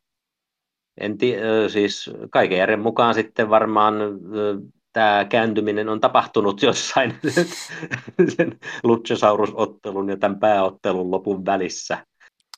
Niin, tota, niin, niin ö, ei kai ei siinä mitään. Ö, Nick Wayne, ö, se sopii hänelle siis se sopii tähän kuvioon, että joo, hän nyt niin kuin, hän kääntää selkänsä äidilleen, hän kääntää tavallaan selkänsä myös oman isänsä muistolle, ja hän liittyy tämän, tämän, tämän tota, synkän isän puoleen. niin, tota, niin, niin tää, hän, on nyt, hän on nyt tämmöinen pahisnilkki. Hmm. Ja, ja hän on osa Christian Cagein perhettä, ja Christian Cage on vuoden isä. Sehän on ihan fakta koska tota Nigel McGuinness sitä niin paljon toistelee, niin kyllähän se on, kyllä asian pitää olla niin, niin, tota, niin, niin tämmöinen isäpoika-asetelma, se sopii erittäin hyvin tähän kohtaan. Se voi olla mautonta, mutta, tota, mutta, mutta painin pitääkin herättää tunteita. Joo. Siis jonkun mielestä voi olla mautonta, mutta tota, näin. Eli sen jälkeen, kuin Luchasaurus, tuo Christian Cagein tuhon oikea käsi, on kuristus juntittanut Nick Waynein suoraan kehän toisiksi kovimpaan kohtaan, niin Nick Wayne päättää madella backerille suoraan Christian Cagein äh, henkilökohtaiseen pukuhuoneeseen anomaan, että voisitko sinä olla minun uusi isäni, ettei minulle kävisi enää koskaan näin, ja tämän vuoksi olen valmis kääntämään selkäni ää, mentorilleni, kotikaupungilleni sekä isäni perinnölle. Ei, minä, minä tiedän, että tätä oltiin pohjustettu. Ää, Christian oli Nikuenin äidin iskemisen ja ää, isän muiston haukkumisen ohessa myöskin vähän houkutellut tätä nuorta, jo, nuorta ja vietonta kloppia myös pimeälle puolelle, mutta tämä oli omissa kirjoissani vähän ikävä sverve tähän väliin, että no, jollain keinollahan Kristianin Kristianin mestaruuskautta oli tässä jatkettava. En olisi toki pistänyt pahitteeksi, niin jos Allin olisi tämän, tämänkin matsin voittanut, mutta meillä on nyt Christian Cageille jotain muuta tekemistä, joka, no, no tapahtuman katsoneet ja eivätkin katsoneet ovat varmasti tietoisia, mitä tapahtui seuraavaksi. Nimittäin äh, Wayne ja Cage jatkavat Allinin pieksemistä ottelun jälkeen. Sting hoipertelee paikalle äh, auttamaan ää, poikaansa. Ää, Luchasaurus ryntää paikalle ja sitten nämä kolme, ää, kolme Kristianin koalition jäsentä pieksevät ikonia kuin märkää rättiä ja Cage valmistautuu iskemään Concerton ää, Stingille, kun valot sammuvat ja videopaketti alkaa, alkaa näkyä videoscreeniltä, jossa joku mies ajaa kaupungin katuja ärivässä, ärivällä jenkkiraudalla. Kuva palaa takaisin areenalle. Hetken hiljaisuus murtuu, kun kuuluu Yeah, Madurango, number 95. Ei, väärä tunnari. Sieltä kuuluu You Think You Know Him. Metalinguksen biisi pärähtää soimaan. Ja Adam Copeland ryntää lavalle.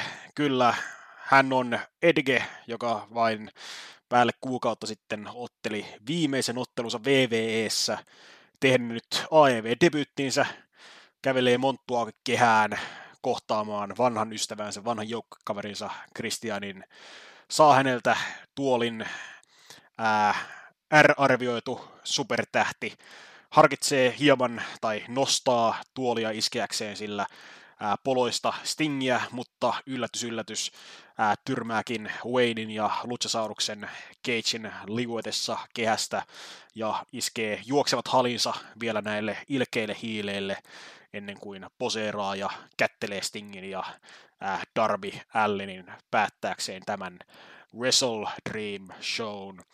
Adam Copeland on liittynyt All Elite Wrestlingiin mietteet tästä segmentistä ja artist formerly known as Edgen ää, liittymisestä firmaan? Mun ensimmäinen ajatus oli Adam! ei! Adam! Ei! Anteeksi. Tämä oli ihan megalomaaninen lopetus tälle tapahtumalle.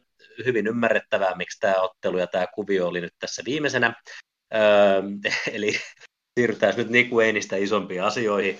Eli tota, äh, Edge on varmaan lähempänä 50, ja joo, mun pitää tottua siihen, että häntä kutsutaan hänen shoot-nimellään, koska vaikka tunnari siirtyi hänen mukanaan, niin VVE-nimi ei ole vähemmän yllättäen siirtynyt mukaan.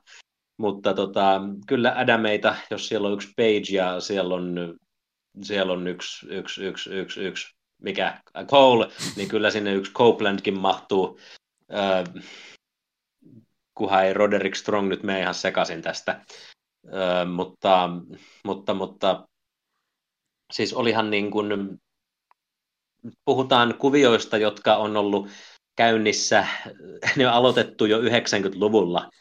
Ja tietysti Christian ja Adam on ollut niin kuin shoot-kavereita ilmeisesti lapsuudesta alkaen, ja tietysti jossain kohtaa he oli mukamassa veljiäkin, mutta, tota, mutta nämä tarinat on nyt tuotu AEV ja he on molemmat fiksumpia ja vanhempia kuin aikaisemmin, ja he on, he on edelleen karismaattisia, edelleen kykenee hyvään painiin, niin tota, tässä on niin kuin kaikki taivaan valtakunnan avaimet nyt AEVllä tehdä jotain todella hienoa painin saralla tästä kaikesta, ja, ja no yleisö, kun Copelandin tunnari lähti soimaan, niin, niin no hehän, se oli varmaan illan isoin poppi tietysti, tietysti toki, koska varmaan se osalle tuli yllätyksenä. En mäkään siis, kyllä mä tiesin, että asia oli huhuttu, että Edge olisi, anteeksi, Adam olisi menossa aev mutta en mä niin kuin häntä koskaan odottanut sinne en mä nähnyt ikinä, että se olisi mitenkään niin kuin jotenkin varmaa tai selvää tai edes todennäköistä, koska hän, hänen työnantaja 90-luvulta alkaen on ollut WWF tai WWE, niin miksi hän sitten, miksi hän nyt niin kuin, eikö ura ollut jo lopetettu? No näköjään tällä tavalla sitten. Ei siinä mitään, siis, siis ähm, mähän on niin kuin hänestä diggaillut vuodesta 2001 alkaen, että silloin kun aloin katsoa painia. Äh, mutta, mutta, mutta äh, tämä oli, siis hurjaahan tämä oli. Tony Khan hypetti, että tämä PPV on yhden aikakauden loppu ja tästä alkaa uusi aikakausi, niin tosiaan niin selvisi, että kyse on, että rated R-aika alkaa nytten, niin, tota, niin, niin kyllähän niin kuin Copeland pistetään selvästi niin kuin ison stara- ja pääottelijan asemaan, ja hän on sen täysin ansainnut, koska hän on, hän on niin kuin hän nousi VVEssä orgaanisesti, orgaanisesti pääottelutasolle täysin ansaitusti, vaikka hän ei koskaan, hän ei vuosituhannen vaihteessa ollut ihan mun suosikki, eikä hän ollut silloin 2004-2005 aikaa ei ollut mun suosikki, mutta sitten kun sitten kun 07, 08, 09 niihin aikoihin, kun, kun hän ottelu, esimerkiksi hänen ottelut Batistaa vastaan, niin ne oli silloin niin kuin, ne oli niin kuin häntä parhaimmillaan, tai hänen ottelut John Cenaa vastaan. Ja tietysti jo hänen panos niin kuin esimerkiksi TLC-otteluissa ja tikapuotteluissa ja näin poispäin, niin sehän on aivan siis, hän on, hän on yksi lajin pioneereista ilman muuta, ja nyt hänet on saatu AEV, niin, tota, niin, niin tämähän on kova juttu. Tämähän on tota, ihan punkin debyyttiin verrattavissa oleva juttu siinä mielessä. Että joo, ja tietenkin nyt kun ollaan katsottu molemmat tämän päivän dyny, niin halutaanko me puhua siitä, miten kuvio siellä jatkuu, koska sehän, niin kuin, sehän tietysti suoraan johtaa tähän niin kuin uude, uuteen aikaan ja uusiin kuvioihin. Joo, voidaan, voidaan puhua. Joo, Saat että, tota, niin kuin, että, joo, että, että no, kaikki juonenkäänteet tai ei tarvitse silleen niin kuin, kerrata, mutta, mutta Copeland tulee, tota, tulee toteamaan Christianille, että, että nyt on aika, heidän molempien ura lähenee loppua, nyt muodostetaan vielä kerran meidän tiimi ja näytetään, näytetään menneille, nykyisille ja tuleville sukupolville, miksi me ollaan yksi maailman parhaista joukkueista, vaikka, heidän, vaikka tietysti heidän niin kuin se aktiivijoukkuekausi päättyy jo kauan aikaa sitten, just silloin periaatteessa varmaan, milloinhan se, oliko se 2001, joo. Juu, kyllä, just silloin joo, kyllä. Eli, eli, tota, eli, eli silloin jo kun Christian oli, oli pahis heidän tiiminsä hajoamiskuviossa, niin, niin tietenkin he on tägännyt jonkun kerran sitten sen jälkeenkin, ja tietysti otellut toisia vastaan, ilmeisesti, ilmeisesti 2011 viimeisen kerran, jos nyt en ihan väärin kattonut. Varmaan siis ottelu, otteluita, jonka minä olen tietenkin nähnyt, mutta mä en nyt tähätä niitä tietenkään muista ja, ja, ja Christian vaan toteaa hänelle, että, että ei. Niin, ja, ja, eli, eli tässä lähdetään nyt petaamaan sitä, että joskus, joskus Copeland haastaa Christianin TNT-mestaruudesta, ja, ja tässä kohtaa siis TNT-mestaruuden arvo, mä just tuossa sanoin, että se arvo on noussut just tämän Christian kuvion ansiosta, niin siis nythän niin kuin AEVllähän on kohta TNT-mestaruus on heidän toinen maailmanmestaruus, että tota, tai siis niin kuin vastaavalla arvotasolla, että etenkin kun samassa dynyssä tänään julkist, julistettiin, että ensi viikolla, ö, ensi viikon dynyssä ö, tämän, tämän PPVn, siis Wrestle Dreamin suuret voittajat, Strickland ja Danielson ottelee keskenään TNT-mestaruuden ykköshaastajuudesta. Tämähän on siis paljon, tämähän on täysin PPV-tason matsi, Tää, ja, ja ottelu, joka niin kuin voisi ihan yhtä hyvin olla vaikka päämestaruushaastajuusmatsi, mutta päämestaruus on nyt kiinni kuviossa Jay Whitein kanssa, joka siis kuvio, joka aloitettiin jo ennen Wrestle Dreamia, ja, ja Jay White, vaikka mä en usko, että hän tulee MJF voittamaan, niin, niin kuvio silti on todella kova, koska mä uskon, että Jay White tulee joskus olemaan päämestari AEVssä, jos hän vaan pysyy koska siellä, koska hänellä on kaikki rahkeet olla päämestari siellä. Hän oli New Japanissakin päämestari, ja, ja hän on kyllä näyttänyt, että hänessä on sekä karisma että ja painitaidot on tiedossa, ei siinä mitään. Okei, nyt mä en enää puhu Christianista ja, ja Copelandista, mutta tota, mutta siis ö, isoja kuvioita on, ja AEV on niin kuin nyt monta rautaa tullessa, ja raudat on todella kuumia, joten nyt, on, nyt he takoo sitten kanssa toivon mukaan. Ja, ja joo, että näihin asioihin kun aat, vertaa, niin joo, Darby Allinille ei ollut enää mikään paikka voittaa tässä. Hän, hän, hän loppujen lopuksi, vaikka on olevinaan TNTn kasvot, niin se, se yleisö, joka hänestä tykkää, niin kalpenee sille yleisölle, joka haluaa nähdä Copelandin ottelemassa vyöstä Kristiania vastaan. Huh, tällä tavalla. Huh, joo. Copelandin debyytti oli hyvin toteutettu omasta mielestäni, sai isot popit ja muuta, mutta mä nyt joudun, tai ei, ei mulla ole mikään pakko olla mikään vastarinnan kiiski, mutta mä haluan olla vastarinnan kiiski nyt. Copeland ei ole juuri koskaan loistanut face-roolissa. Että joo, tähän väliin se oli nyt silleen iso debyytti, ison shown päätteeksi, niin ei voidakaan tehdä, että okei, sä saat isot popit, mutta oot heti hiili. Ei, ei toimisi välttämättä. Ja sitten mä en ole tästä Edgen viimeisimmästä ranista. Mä näin klipin siitä Rumble-paluusta, mä en muista katsoinko sitä Rumblea kokonaisuudessaan, en varmaan. Ja sitten tyyliin sen promon siitä ekasta SmackDownista vai Ravista, mikä näytettiin subilla silloin, kun ää, VV palasi Suomessa telkkariin, niin mulla ei hirveästi nyt kosketuspintaa tähän Ed, äh, Copelandin uuteen tulemiseen. Mullakin on touttelemista, että kun on ollut Edge viimeiset 25 vuotta, niin pitää nyt oppia käyttämään Copelandia. Niin tota, niin mulle hän on tyyppi, jonka urahuippu nähtiin 15 vuotta sitten. Ja kaveri, joka on kohta 50. Ja niin hyvä kuin tämä tapahtuma olikin, niin hyvä kuin tämä pääottelukin oli, niin silti mulle tuli sellaiset vibat, kun Sean päättää lähes 50-vuotias Christian Cage ja lähes 50-vuotias Adam Copeland niin sille, että tämä ei nyt ole välttämättä sitä, mitä mä haluan AEVltä. Ja kuten mä sanoin, Christian Cage on kuitenkin maailman kolmanneksi paras painija. Mutta sitten mulla ei ole samaa luottamusta vielä Copelandiin. Että joo, hän voi todistaa mut vääräksi tulevina viikkoina, tulevina kuukausina. Mutta samalla AEV, joka on niin kuin tarjonnut uutta, tuoretta, jopa niin kuin parasta mainstream showpainia, mitä Yhdysvalloissa on nähty niin sitten nähdään tähdittämässä kahden, tai no Christian Gageilla myös niin kuin uraa TNA, TNA Impactissa myöskin VV-raniensa välillä.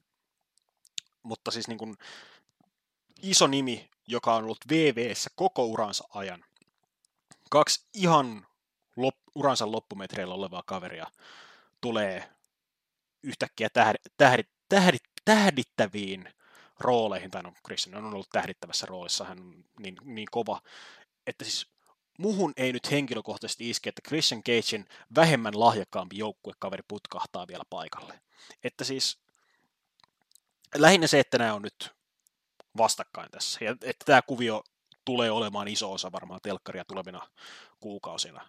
Että silleen lyhyt nostalgiarani joukkueena ei, ei ongelmaa. Ja siis toki ikä on molemmilla sen verran, niin ei tiedä, että kauanko se, kauanko ylipäätänsä kummallakaan on enää tässä vaiheessa jäljellä. Mutta tässä vaiheessa mä olen vaan hieman skeptinen. Jälleen mä en ole nähnyt tästä Copelandin viimeisimmästä VV-ranista juuri mitään, niin mun odotukset on aika alhaalla valitettavasti.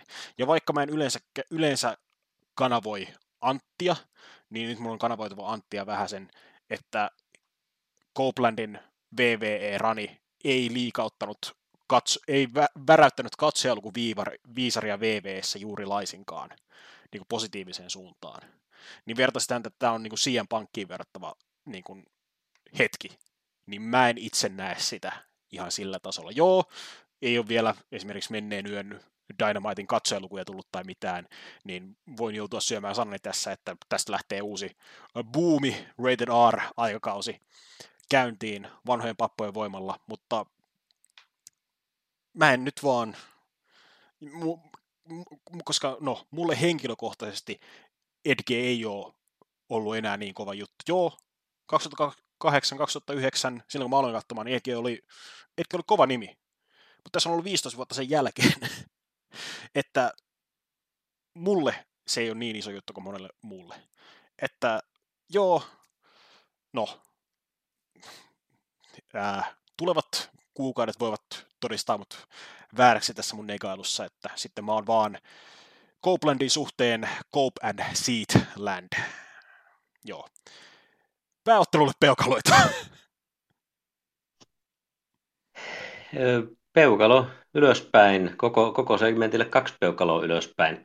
Mun mielestä tota, siis, siis mä en ole nähnyt kuin ehkä yhden tai kaksi ottelua Edgeltä hänen ö, paluunsa jälkeen, mutta, tota, mutta mun, miele- siis mun käsittääkseni hän on ihan niin kuin siis tota, todella hyvässä kunnossa kuitenkin noin niin kuin amerikkalaisen 49-vuotiaan showpainian mittapuulla niin, niin tota, mä en epäile ollenkaan, etteikö hän pystyisi huippuotteluihin AEVssä, etenkin kun yleisö häntä rakastaa. Ja, ja, ja niin. Äh, tässä on nyt ollut tosi monta, tosi todella, todella monta asiaa tässä niin kuin just tähän PPV-pääotteluun liittyen, mutta, tota, mutta siis äh, ja varmaan jotain multa jäänyt sanomatta ja unohdan sen, mutta siis tämä oli kaiken, kaiken kaikkiaan erittäin hieno lopetus tälle PPVlle ja en, en voinut muuta kuin tykätä ihan täysillä. En voi muuta kuin tykätä täysillä. Joo, ää, pääottelulle myöskin peukaloa ylöspäin, kovatasoinen ottelu, vaikka en nyt ihan lopetuksesta hirvittävästi perustanutkaan. Myös Copelandin debyytti vaikka äh, en ole yhtä hypeissä niin kuin monet muut, niin oli hyvin toteutettu ja sai kovat reaktiot. Tietysti paikan päällä ja toki ihan äh, ympäri maailmaa on myöskin oltu enemmän tai vähemmän innoissaan, paitsi ne VVE-mutantit, jotka eivät, hyvä, eivät voi hyväksyä tällaista perheen pettämistä, mutta ei siitä sen enempää. Tämä oli, tai se oli AEVn Wrestle Dream – Mitkä sellaiset kokonaisfiilikset tapahtumasta jäi? Oh, tämä Wrestle Dream, joka siis nimeä ja logoa myöten on niin kuin kopio Wrestlemaniasta, mutta tämä nyt on jalostettu tämmöiseksi niin kuin Inoki-tribuutiksi, niin tota, tämä on erittäin tervetullut ja AEVn henkeen sopiva PPV. Mä vaan toivon, että tämmöisiä on, ja PPV on ensi vuonna, tänä vuonna niitä oli seitsemän, toivottavasti ensi vuonna on kuusi tota, tämä oli siis kokonaisuudessaan todella siis aivan uskomattoman mahtava PPV, siis aivan täyden, siis ei nyt ihan täydellinen, mutta jos pitäisi tähdissä asteik, ar, antaa arvosana tai numeroina, niin siis kyllä tämä niin kuin 10 kautta 10 on kovien matsien taso. Niin kuin sanoin, tässä oli viisi pääottelua, tässä oli MJF-ottelu, tässä oli Julia Hartti-uran paras matsi, ja, ja, ja sitten tässä oli tämmöinen iso, iso lopetus vielä, joka, joka halusit tai et, niin tulee vertautumaan punkin debyyttiin ja, ja hyvässä lukussa, hyvässä lykyssä vielä ö, ei aiheuta ö, tuolla, tuolla bäkkärillä sellaista draamaa kuin edellinen, joten, joten varmaan vielä hedelmällisempikin juttu kyseessä. Mä tässä, mun piti kattella tässä samalla kun tota, puhuit, niin tota siis Edgellä on tällä vuosikymmenellä, jos unohdetaan ei-rumbleottelut, niin tota, mon, todella monta niin kuin, yli kahdeksan pistettä, siis kokonaisarvosana Cage, Cage Matchissa otteluja, niin, niin kyllähän varmasti niin kuin pystyy vetämään sellaisia otteluita, mitä, niin kuin, mitä me hänestä halutaan. Hän ei mullekaan siis ollut koskaan mikään varsinainen suosikki, mutta, tota, mutta, mutta kyllä niin kuin siis mä todellakin toivotan hänet tervetulleeksi tässä kohtaa AEV, osittain siksi, että AEV kyllä tarvii hänen kaltaistaan nimeä. Mercedes Mone olisi toinen samanlainen, joka toivottavasti saadaan joskus, joskus sitten tota, oikeutetuksi naisten päämestariksi. Äh, no palataan Wrestle Dreamiin. siis, äh, siis ei, ei näistä yksikään ollut ihan täydellinen matsi mulle, mutta, siis, mutta se keskimääräinen taso ja viihdyttävyystaso, jos, jos niin, tota, niin oli niin järkyttävän korkea, että tämä oli niin kuin jälleen kerran painitaivas meikäläiselle. Ja Seattle on hieno painikaupunki, ja, ja tämä oli niin kuin viisi tuntia pääasiassa kova äänistä yleisöä siellä, niin, niin tässä on niin kuin toinen Chicago ö, Amerikassa. Ja, ja ei, ei mulla ole tästä mitään pahaa sanottavaa. Ensi vuonna joskus taas uudestaan Seattle ja, ja, ja Edge ja, anteeksi Edge, Copeland ja Christianin kuvio lähtekö nyt liikkeelle hiljalleen. Ja AEVllä on nyt monta rautaa tulessa ja etenkin näiden kohta 50 papparaisten kohdalla se rauta pitää takoa nyt, kun se on kuumaa, vielä kun he pystyvät näihin suorituksiin, mihin he pystyvät. Joo. Tapahtumassa nähtiin mun vuoden suosikkiottelu, monta muuta kovaa siihen päälle.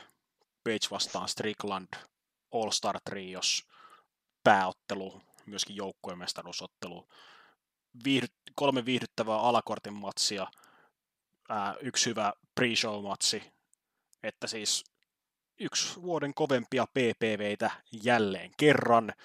Se on nyt AEVn kohdalla valitettavasti semmoinen norm, normitaso, että ei, vähän, että pitääkö joka kerta odottaa maailman, maailman parasta showta? No ei ehkä pitäisi, että odotukset ei ole liian korkealla, mutta hemmetin kovaa settiä saadaan lähestulkoon joka kerta. Ja kun kävit mainitsemassa, että miten Erke on saanut useammankin, Copeland on saanut useammankin ää, yli kahdeksikon arvosanan cage matchissa tämän paluurunillaan, niin minun piti käydä tarkistamassa, että minkälaisen arvosanan on saanut maailman paras ottelu Edge vastaan, ei kaikkien aikojen paras ottelu Engin ja Randy Ortonin välillä. 8.3, mikä viimeksi kun asian tarkistin, ei ole kaikkien aikojen paras ottelu. Se oli jälkipyykkinaru AEVn Wrestle Dreamista. Taas saatiin yli kaksi ja puoli tuntia siihen, tai no, suurin piirtein kaksi ja puoli tuntia siihen kulutettua. Seuraavan kerran ääniaalloilla ollaankin sitten varmaankin muutaman viikon päästä FCFn Kalliosali showta pyykkäämässä sekä tietysti Bound for Glory ja sitten Impactin puolelta kuun lopussa sitten palataan eläköön humpuukin kanssa taas astialle. Miten vitussa Edgen ja Punishment Martinezin yksilöottelu saisi Cage-matchissa yli kahdeksan ja Meltzeriltäkin neljä tähteä? Ei! tämmöisistä asioista ei, voi, ei kannata välittää. Ähm, Lauri, onko, onko tähän loppuun vielä jotain, vielä jotain sanottavaa tai terveisiä lähetettäväksi tai ihan mitä tahansa? AEVn tilanne on tällä hetkellä paljon parempi kuin se oli vuoden alkupuolella. Firma tuntuisi nyt olevan ihan, ihan paljolti enemmän liekeissä, että mä haluaisin uskoa, että jossain kohtaa se näkyy katsojaluvuissa sekä areenoilla että TVssä nämä, ja siis vaikkei näkyskään, niin mä nautin lähinnä painista, ja niin kuin AIVn PPV, tämä oli edelleen, edelleen niin kuin aivan niin kuin absoluuttisesti näitä maailman parhaimpia painitapahtumia. Mä en tiedä miten, mutta AIV saa mun puolesta jatkaa tällä tahdilla. Näistä on ilo maksaa. Tämä on ihan mahtavaa ja paini on maailman parasta viihdettä. Näinpä. Kiitoksia kaikille kuuntelijapalloraisille. Sekä myös anteeksi Joni, MDK sekä tietysti ensi kertaa.